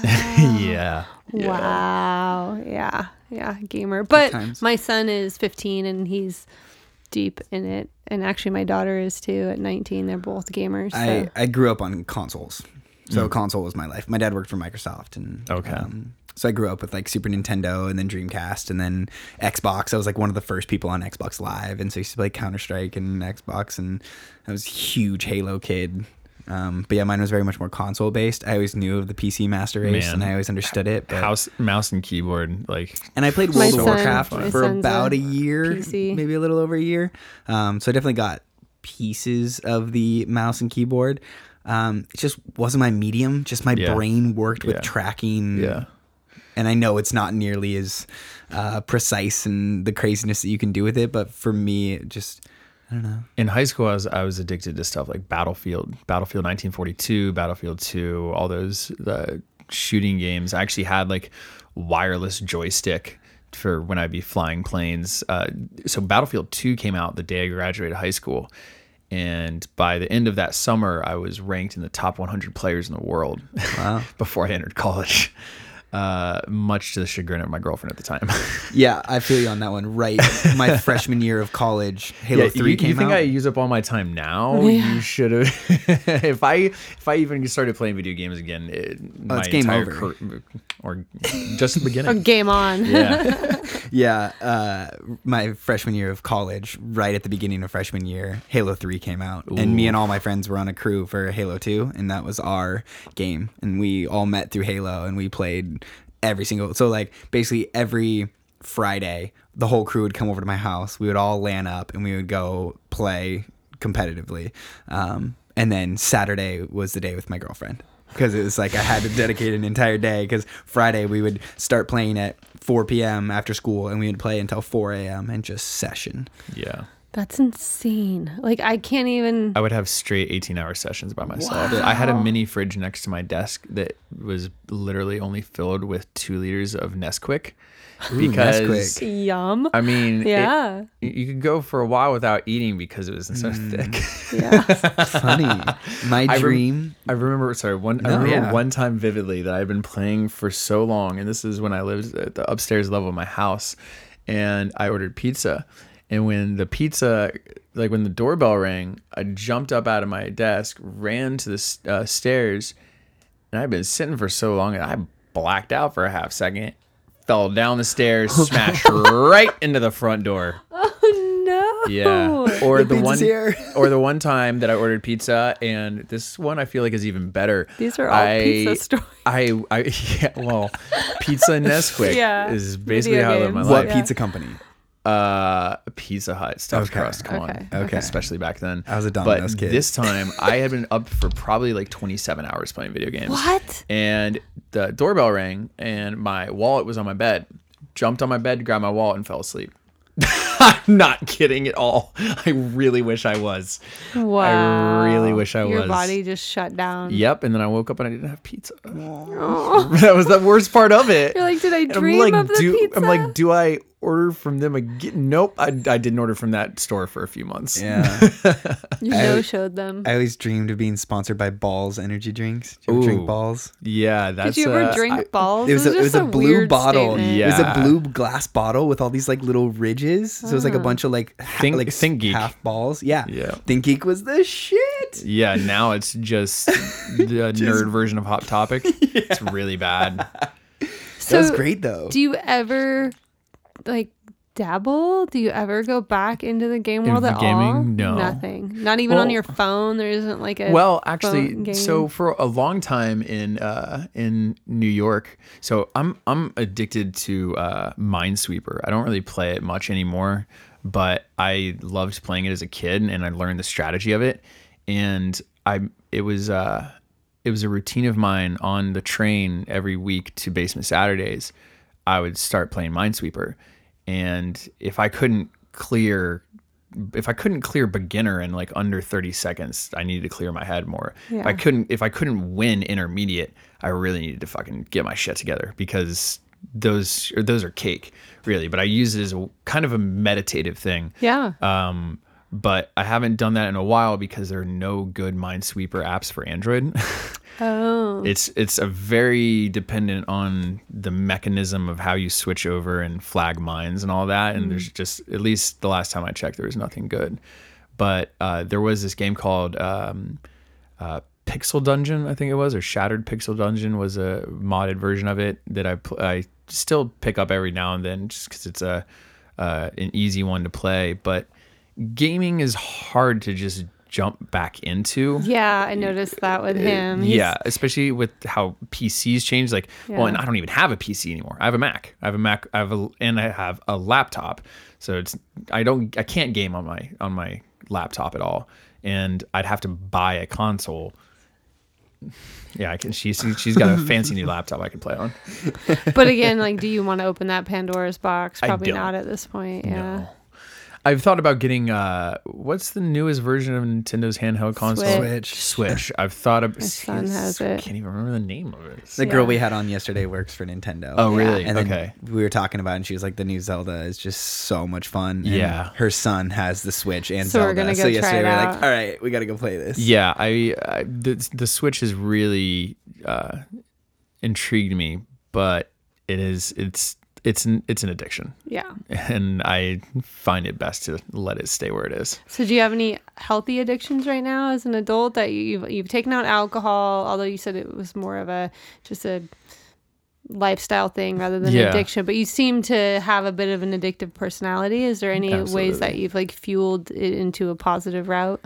I think with being addicted to creating projects that promote positivity and gratitude in some way. I'm like literally always trying to find some way to do that to a fault. I'm noticing there is too much. As we were saying before, you can give too much and not recharge and not do stuff for yourself. And that's definitely been something I need to refocus in terms of other addictions or just even hobbies, really. That's something that, as I'm gaining back my free time that I've willingly given away, I need to revisit. You know, maybe I can reintroduce gaming back in some way. So a lot of people that we've had on this podcast have voiced things they want to manifest in their life, and a lot of times they're career related. But I actually encourage you to maybe put out into our world of podcasting something that you want to manifest that's not career related. Do you have anything that comes to mind? Easy. I want to become more connected with the girl sitting right next to me. Oh, I like that idea. Yeah. I think that made her smile too. Yeah. And you have to have time to do that. Absolutely. Yeah. A lot of people set intentions going into Burning Man. I had one singular intention going into Burning Man, and that was to figure out how to be a better boyfriend and a better lover, and more empathetic and caring and all those good things. Did you find that on the playa? Yes. I think it's evident in the fact that I need to cut back, slow down, and refocus on what matters. That was one of the biggest things. I have no free time or attention, or, you know, I'm throwing myself out of whack by having so much on my plate that I'm just not being the person she deserves. And you deserve her. Yeah. So reminding yourself that you're totally worthy of having a fantastic relationship with a beautiful, glowing, sparkling being right next to you. Unicorn, I would say. She's totally a unicorn. I agree with that. But like, you deserve that. And so allowing yourself the time and the space to enjoy it and to... Yeah, why do I need more projects? What do I need more of? You don't need more. Starts out as this almost like feeling of like feast or famine. Yeah. And she loves that phrase. That's a really good way of putting it. If you're stuck in this, like, I've got to throw parties in order to survive. Yeah. And if I want to stay relevant and I want to continue to be a part of this, and I need to do more. And then all of a sudden you're like, wait, I don't have to do this anymore. Yeah. Well, and the thing is though, that at first, like, especially coming back from the burn and realizing how much I've really just kind of overextended myself and done this to myself. I was like, man, I've always just too much. But I wouldn't be able to be at this point if I didn't do that. And that was kind of the point of the post that I made last night, is that, and the whole, you know, Seth Godin's whole point with that is hurry can be, it can be a version of your best self, and it can be something you turn on and off instead of being a crutch. Because when you think most people being in a hurry, it's, you know, trying to get things done last minute, you know, dropping the ball here and there, and it's not usually a connotation of a positive thing, mm-hmm. but it can be. And I just forgot to turn it off, or, you know, didn't step back enough to realize that I could turn it off, but now I can. And I don't have to play everything that's given to me. I don't have to keep seeking out more gigs because I'm financially stable without them. And that hasn't been the case ever in my career. Well, and it's not a race. Like, you want to have a long and thriving career, and that means you have to slow down and you have to pace yourself. And same thing with your relationship. It can't be all on and then off, right? Like, oh, we have this moment of free time, so I'm going to give you tons of attention. We're going to have this great relationship for 36 hours. And then boom, like, we're off in two different directions when we're focusing on our careers. And I was in single mom mode for a really long time, and I've been self-employed for a really long time. And so I get it. I've been in hustle mode, and I have to be, because there's times where, you know, I might have, I think it was 1 month. It was in January. I remember this vividly, actually. It was in January where I lost 7 clients in 1 week. And some of them were like 2-3 day a week private clients. And it was because their company was moving locations from the east side to Seattle. And I had a bunch of people that all worked for the same company that would come and were my private clients, and they all put in notice because they weren't going to be able to work it in with having to drive to Seattle. And I was like, oh my God, like, what am I going to do? And I freaked out, and it was just like hustle. And then all of a sudden, 2 months later, I was 3 times busier because I like had to overcompensate. And then I was like, whoa, wait a minute. Like, how do I reset this? And I think the first thing that went in my life was any relationship I was in at the time was just not gonna happen. It wasn't gonna work. I was so always in this, like, I have to somehow prove something or be better or be the best version of myself ever. And is that really? No. Yeah. And I think it does come from, like, for me too, it definitely came from an insecurity and a lack of confidence. I, to some degree, felt like who I am was what I did or what I created, not who I was. Now it's time for less doing, more being. That's a good thing. That's a really good thing. Yeah. To say that I just, like, I'm not just like perfectly woke and know what the fuck to do now. I have no idea what the fuck to do, and I'm going to fail a lot, and I'm going to fuck this up, and I'm not going to be as present as I want to be, but I'm learning to go easy on myself when I do fail, because that's the only way you learn. Mm-hmm. Have you guys ever played with any acro? No. Acro yoga. We need to set up a date. Yes, I think, like, that was a big game changer for us relationship wise was not the fancy poses. I know that's what people think of acro yoga, but the learning to support each other, to communicate what we need, to lean on each other, to do something that's a little scary as a duo. Mm-hmm. It was huge for our relationship. And so if you're in this time where you're like making more time for each other, it's a really fun thing that you can learn and do together that will bring you really, really close. And there's going to be times where you're going to get really close when she like falls. When she falls on you and you laugh, right? And there's actual physical times where you get really frustrated with each other, and it'll bring up some challenges in your relationship, and other times some where other shit we're really holding down. It's like, wait, is that about this or is that about something else that we need to discuss? I think one thing he really discovered when we started practicing was just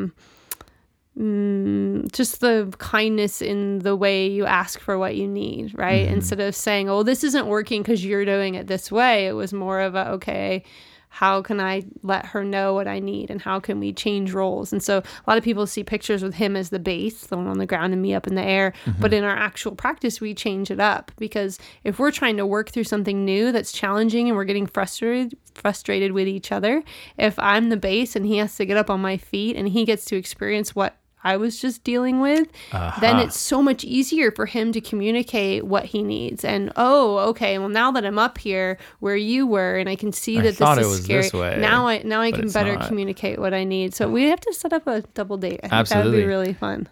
Speaking of which, we will be at your live float meditation on Tuesday. That's right. Yeah. That'll be me leading. Yeah, he's super excited for that. And then at Dirty Bird, will you be at Dirty Bird with him?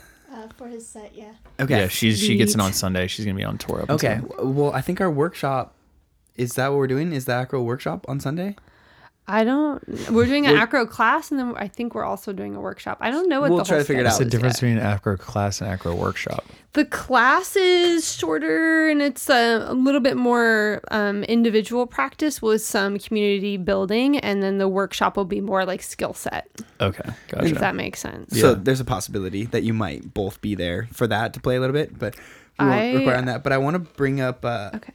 I want to take you down a little bit of a route, and I'll bring it back. Sure. But did you play any sports when you were growing up? I played a little bit of basketball when I was in like elementary school, but after that, no. So I'm gonna use a sports analogy that might kind of flop for that reason. But I have a knowledge of sports. Cool. So it's super basic one, so it's not like it's gonna flop. But like whatever sport you take, like we'll say basketball, catching the ball before you shoot.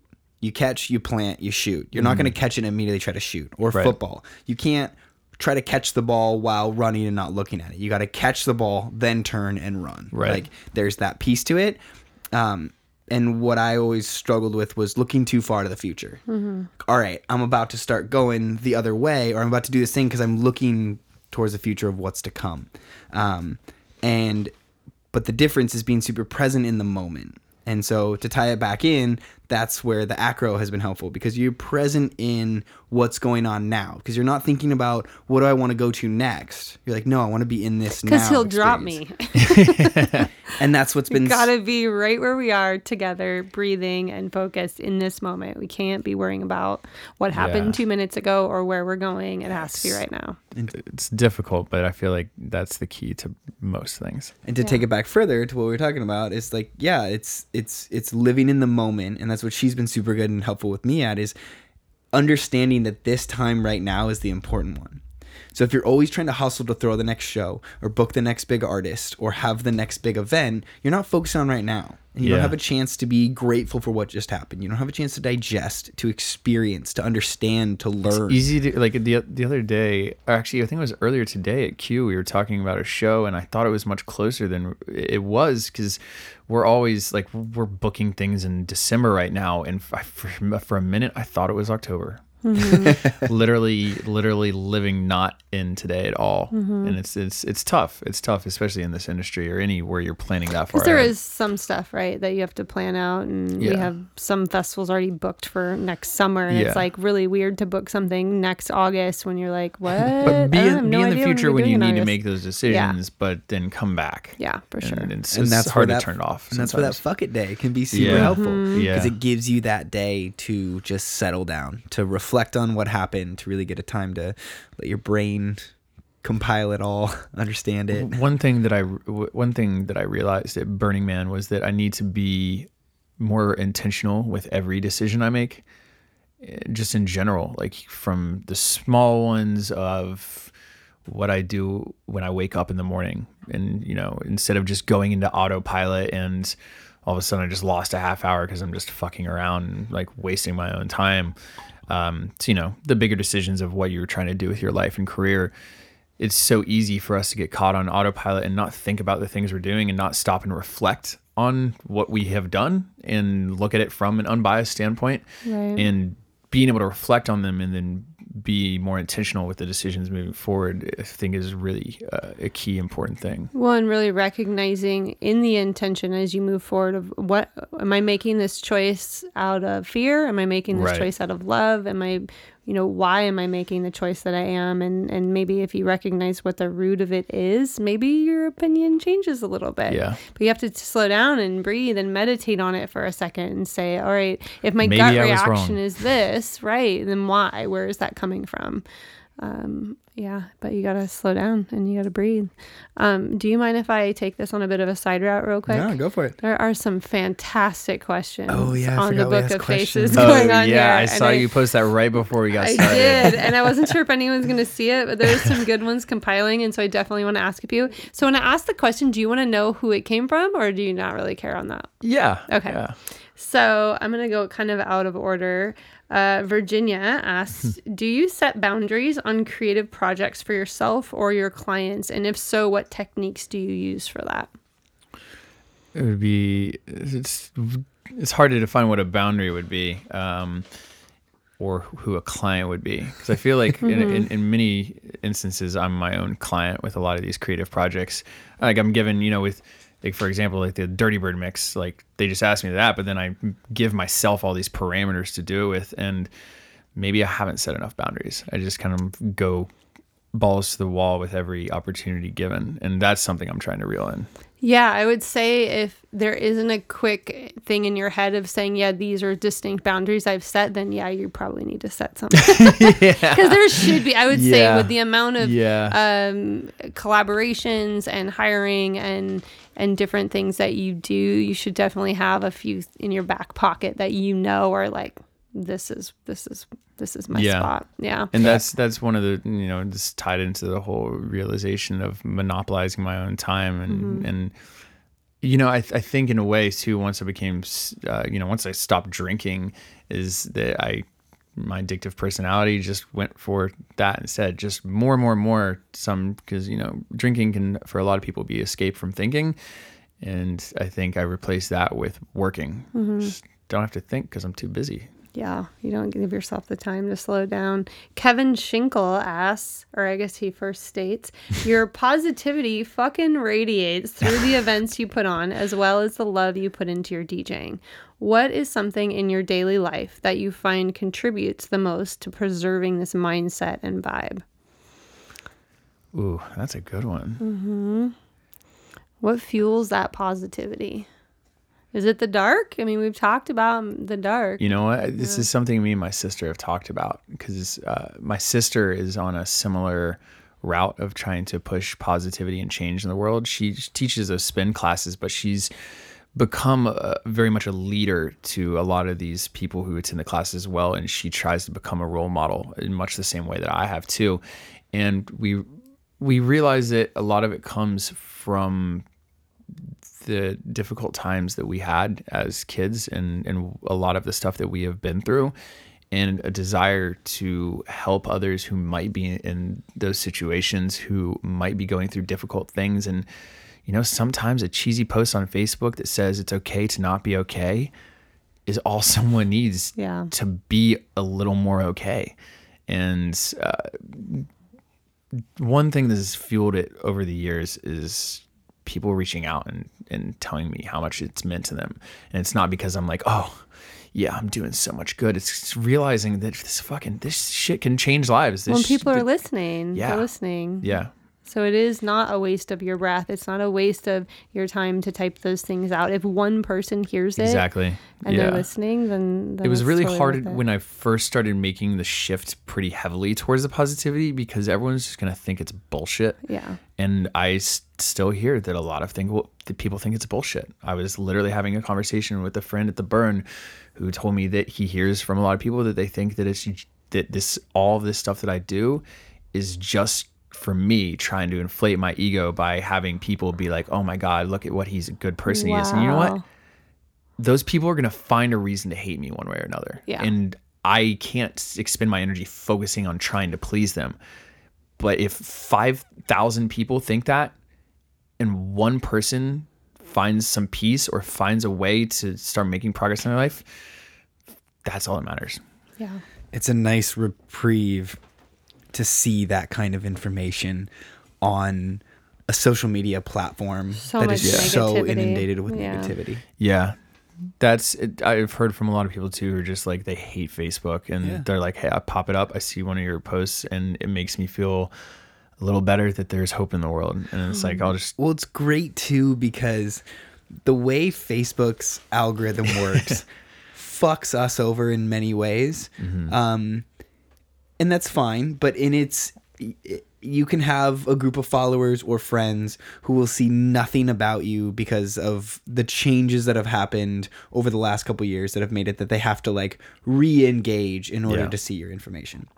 And one of the things about getting new friends, which is kind of creepy at first, but you add someone as a friend and suddenly you're the first front page that you get to is filled with information from them. And it's this weird, like, now I feel like I'm stalking you because I've gotten so much information from you. And for the average person, it's like, oh, that was kind of annoying. I see a bunch of your posts. I'm not going to like them or engage because it's not really anything interesting. But you've made so many friends with so many people here because you're new and because you're throwing good shows, you're changing things, you're flipping shit on its head, and you're spreading positivity, that the first thing someone sees when they've friended you and opened up their Facebook is this positive post. And like, I like that. Maybe a little comment, like, what happened in my week today? Okay, this happened. Now Facebook has created this like feedback loop of them engaging with it. And I think feedback loops are a super dangerous thing in our world at the moment. But the positivity, whether or not if it even was genuine, and I 100% believe it's genuine, even if it wasn't, like you said, those people are still gaining this positive feedback loop that isn't pushing a certain political agenda. It's not pushing anything that has one side versus the other. It's literally just positivity. And that's why, like, the focus of the Subset and the Instigators group, I love that group. I've literally never posted a single promotional thing in there. Mm-hmm. And it's funny, back before Subset and the Instigators group, back in the basement days, but back before all these, you know, a lot of artists have their like fan group now because it's easier to talk to your fans and engage with them in the groups versus the page, which is all paid. We had the Sur Squad, which originally stood for Subsets Illustrious Ragers.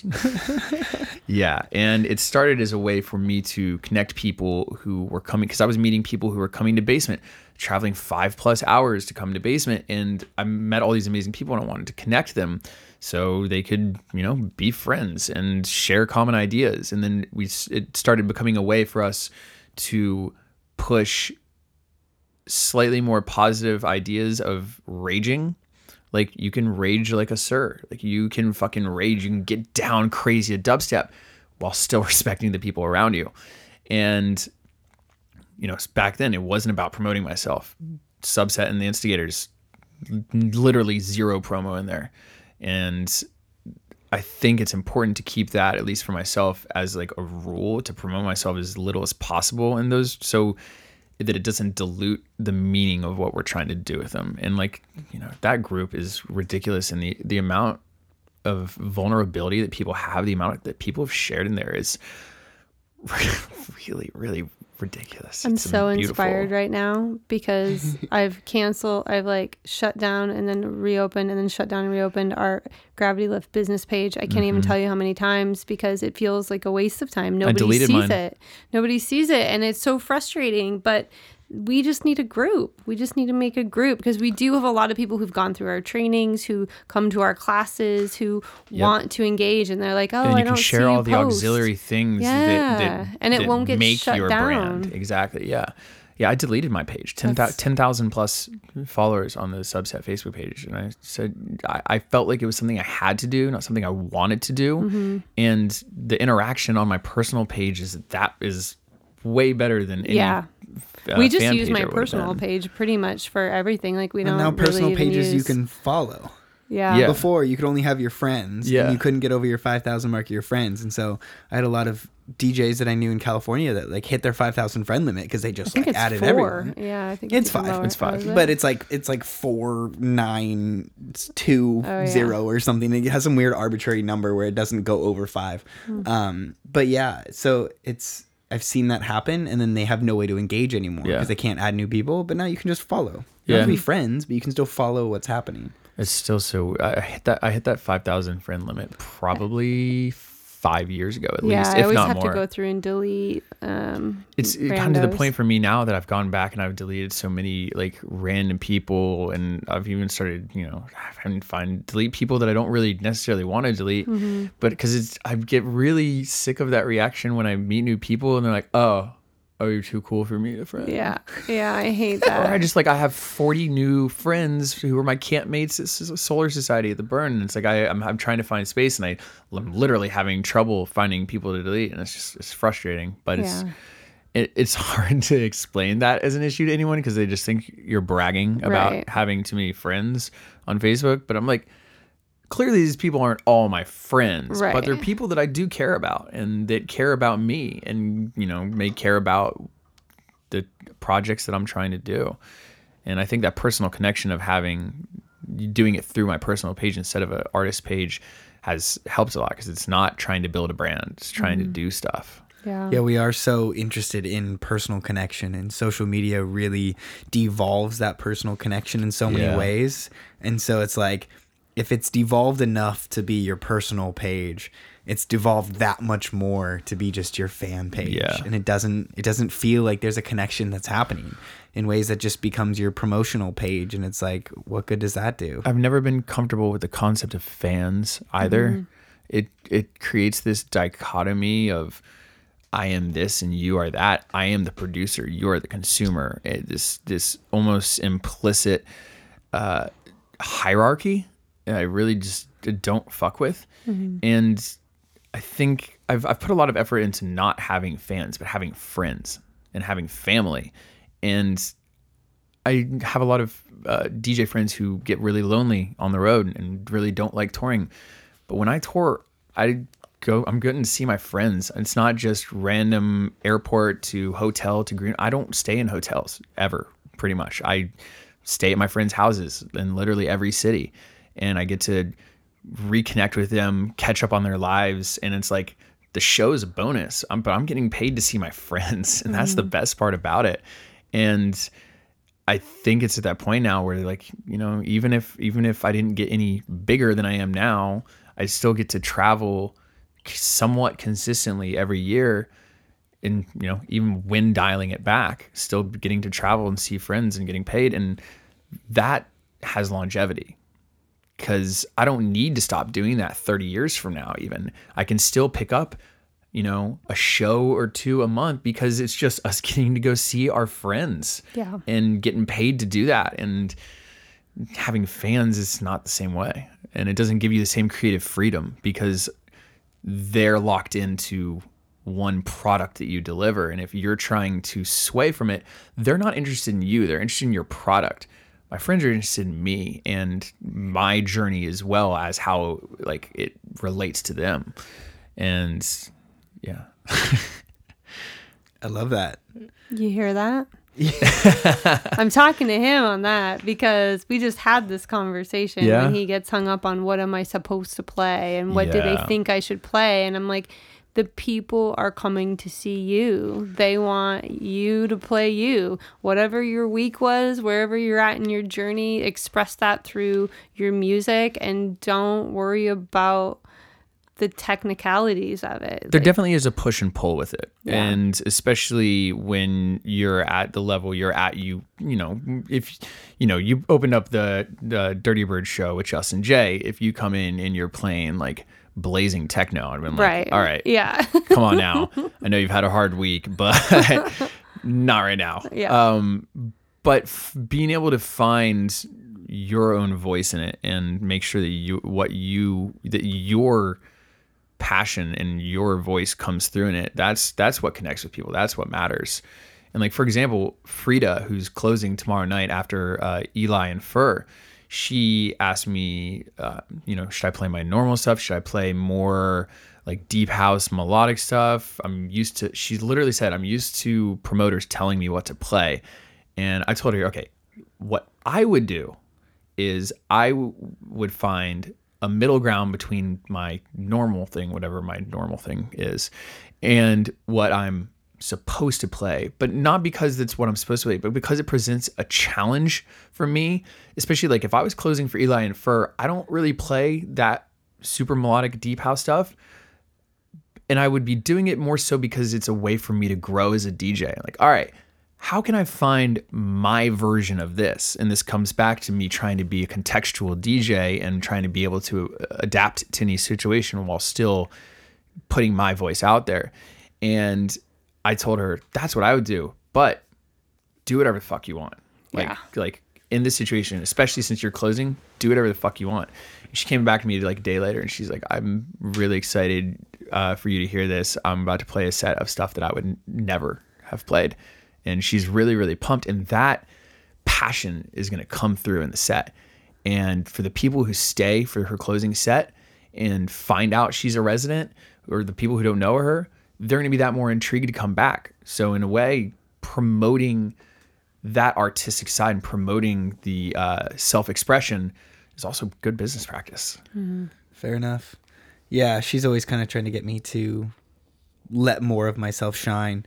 And for that Justin Jay show, I definitely stuck more to the attempting to fit a specific niche style, because I expected him to play one way, yeah, and then he just fucking came out swinging. He was like, yeah, what is going on? I had zero idea he was gonna just like blow away like that, and it was so good. I loved it, but I totally would have played a different set. And so that's kind of my overthinking, overanalyzing brain, because it was do like, you and that's what I need to do more. And also, like, what I wanted, like, and I think when we were talking about that as Night Audit was, you know, crushing it on that opening set, is you had planned to be even like chiller than that. And I was like, you know, if you want to, if that's where you want to go with it, you can still go there, because we can start up here, we can go down a bit, we can go up. Like, it doesn't need to be just a linear progression or chill until Justin, you know. We can go up and down, we can have a fucking journey with it. Yeah, the Justin one, I really tried to challenge myself, like you said, but I almost challenged myself too hard. I tried to rely too much on like technical skills to try to like make some like interesting stuff happen, right? But then I got caught up in too many other things and just didn't flow the way like I wanted to. And then it was like I had to like pull my passion back out by the end of it. Then I was like, all right, no, these are the songs I want to listen to, this is great. Like, I had a couple songs that pulled up like, what is it, error 8805 or whatever, that like it just like doesn't read your file format. I was like, no, I wanted to play this track. You know what was really funny at the Burn, when I was doing this, Sunrise Renegade pizza party at the Trash Fence to cheer on the ultra marathon, coolest party I played probably. I played, I can't remember exactly what the track was, but I know it was a remix of The Doors. And what had happened is I went to select another track, and you know, sometimes like as you're going to press it in, you turn it once, and so you select the track below it. Mm-hmm. And you know, usually, especially in like a setting of like Q or something where it's like a set, I would have gone back and made sure I selected the right track. I selected the wrong track, and especially in that setting, I was like, that track just told me it's time for it to be played. Yeah. Like 15 minutes later, this girl came up and she was like, that is my favorite song, like the song that I remixed. And it like had some really deep, meaningful connection with her and like a family member or something. And she was just like thanking me so much for playing. And I'm like, I didn't choose it. Like, you did. Yeah. You brought that up. Wow. And it's like, sometimes you have to look for the signs that are there that seem like mistakes, but aren't. Mm. Okay. I like that. Yeah, I'm really excited for the Halloween show with Noise Complaint. Yeah, it's gonna be so dope. John and I played a show at Timber Room, and we had fun. Oh my gosh. A good night. He was Remind so me to show hilarious. You the video after. Oh Lord, there's a video. They had a lot of fun. It was so great. Speaking of John, go ahead, finish what you were going to say. I guess John has a question for you. There's a question on here from Mr. Katz that we definitely have to get to, but go ahead. And I was talking with him, and so I asked him a question. I was like, what do you expect me to play for this show? And he was like, dude, think of it like a festival. Yeah. He's like, go into it, play whatever you want. He's like, don't bang out at like 128 crazy, like you said, or like driving techno or something. But it gave me that rein to be like, okay, I can have fun with this and I can showcase me. And this conversation further solidified the fact that I need to let me shine. Yeah. And I think that would be a good thing for listeners to hear, for other DJs who are attempting to get out there in the scene. It's like you said, know the rules so that you can break them, but still like at all costs, let yourself shine as much as possible. A choir is made up of a lot of different sounding voices. Mm-hmm. So put yours out there so our choir can be more beautiful. If everyone has the same tone, same voice, it's going to sound weird. Yeah. I I think there's a lot of danger in shows just being just like this one very specific subgenre for the entire night, and it's like totally agree. Boring. Yeah, so boring. Yeah, tech house is one. Tech house and heavy dubstep are two of the worst offenders with that for sure, and it's like both lose their power after 3 straight hours of it. That's so true. Mm-hmm. So what do we got from Katz? Yeah. So there's this guy named Jonathan Katz, and he asks if you could be any animal combination. Example: cat, dog; horse, dolphin; lizard, lion. What would it be and why? That's a good one. Half would definitely be a lobster. Ooh. Oh, which half? The bottom half or the top? The top half. Or do you want the tail or the claws? Definitely got to have the claws. Okay. Definitely have to have claws. But also, lobsters are essentially immortal, right? Yeah. And they stay fertile throughout that time. So the older they get, like the more fertile they get, I think. Yeah. So Why do you both have this weird lobster knowledge? Did you know this? Yeah. Oh, you guys are both Reddit. Yeah. That's his addiction, Reddit. There we go. Yeah, that's yours too. Yeah.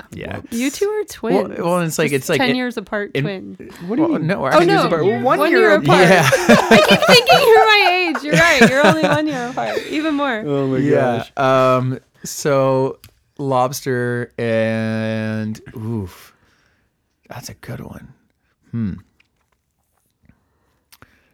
I don't know why aardvark is coming to mind, but I'm just gonna it's just on stream of consciousness. Aardvark. I don't know why. Okay. We were just talking about Arthur. But imagine an aardvark lobster, right? Yeah.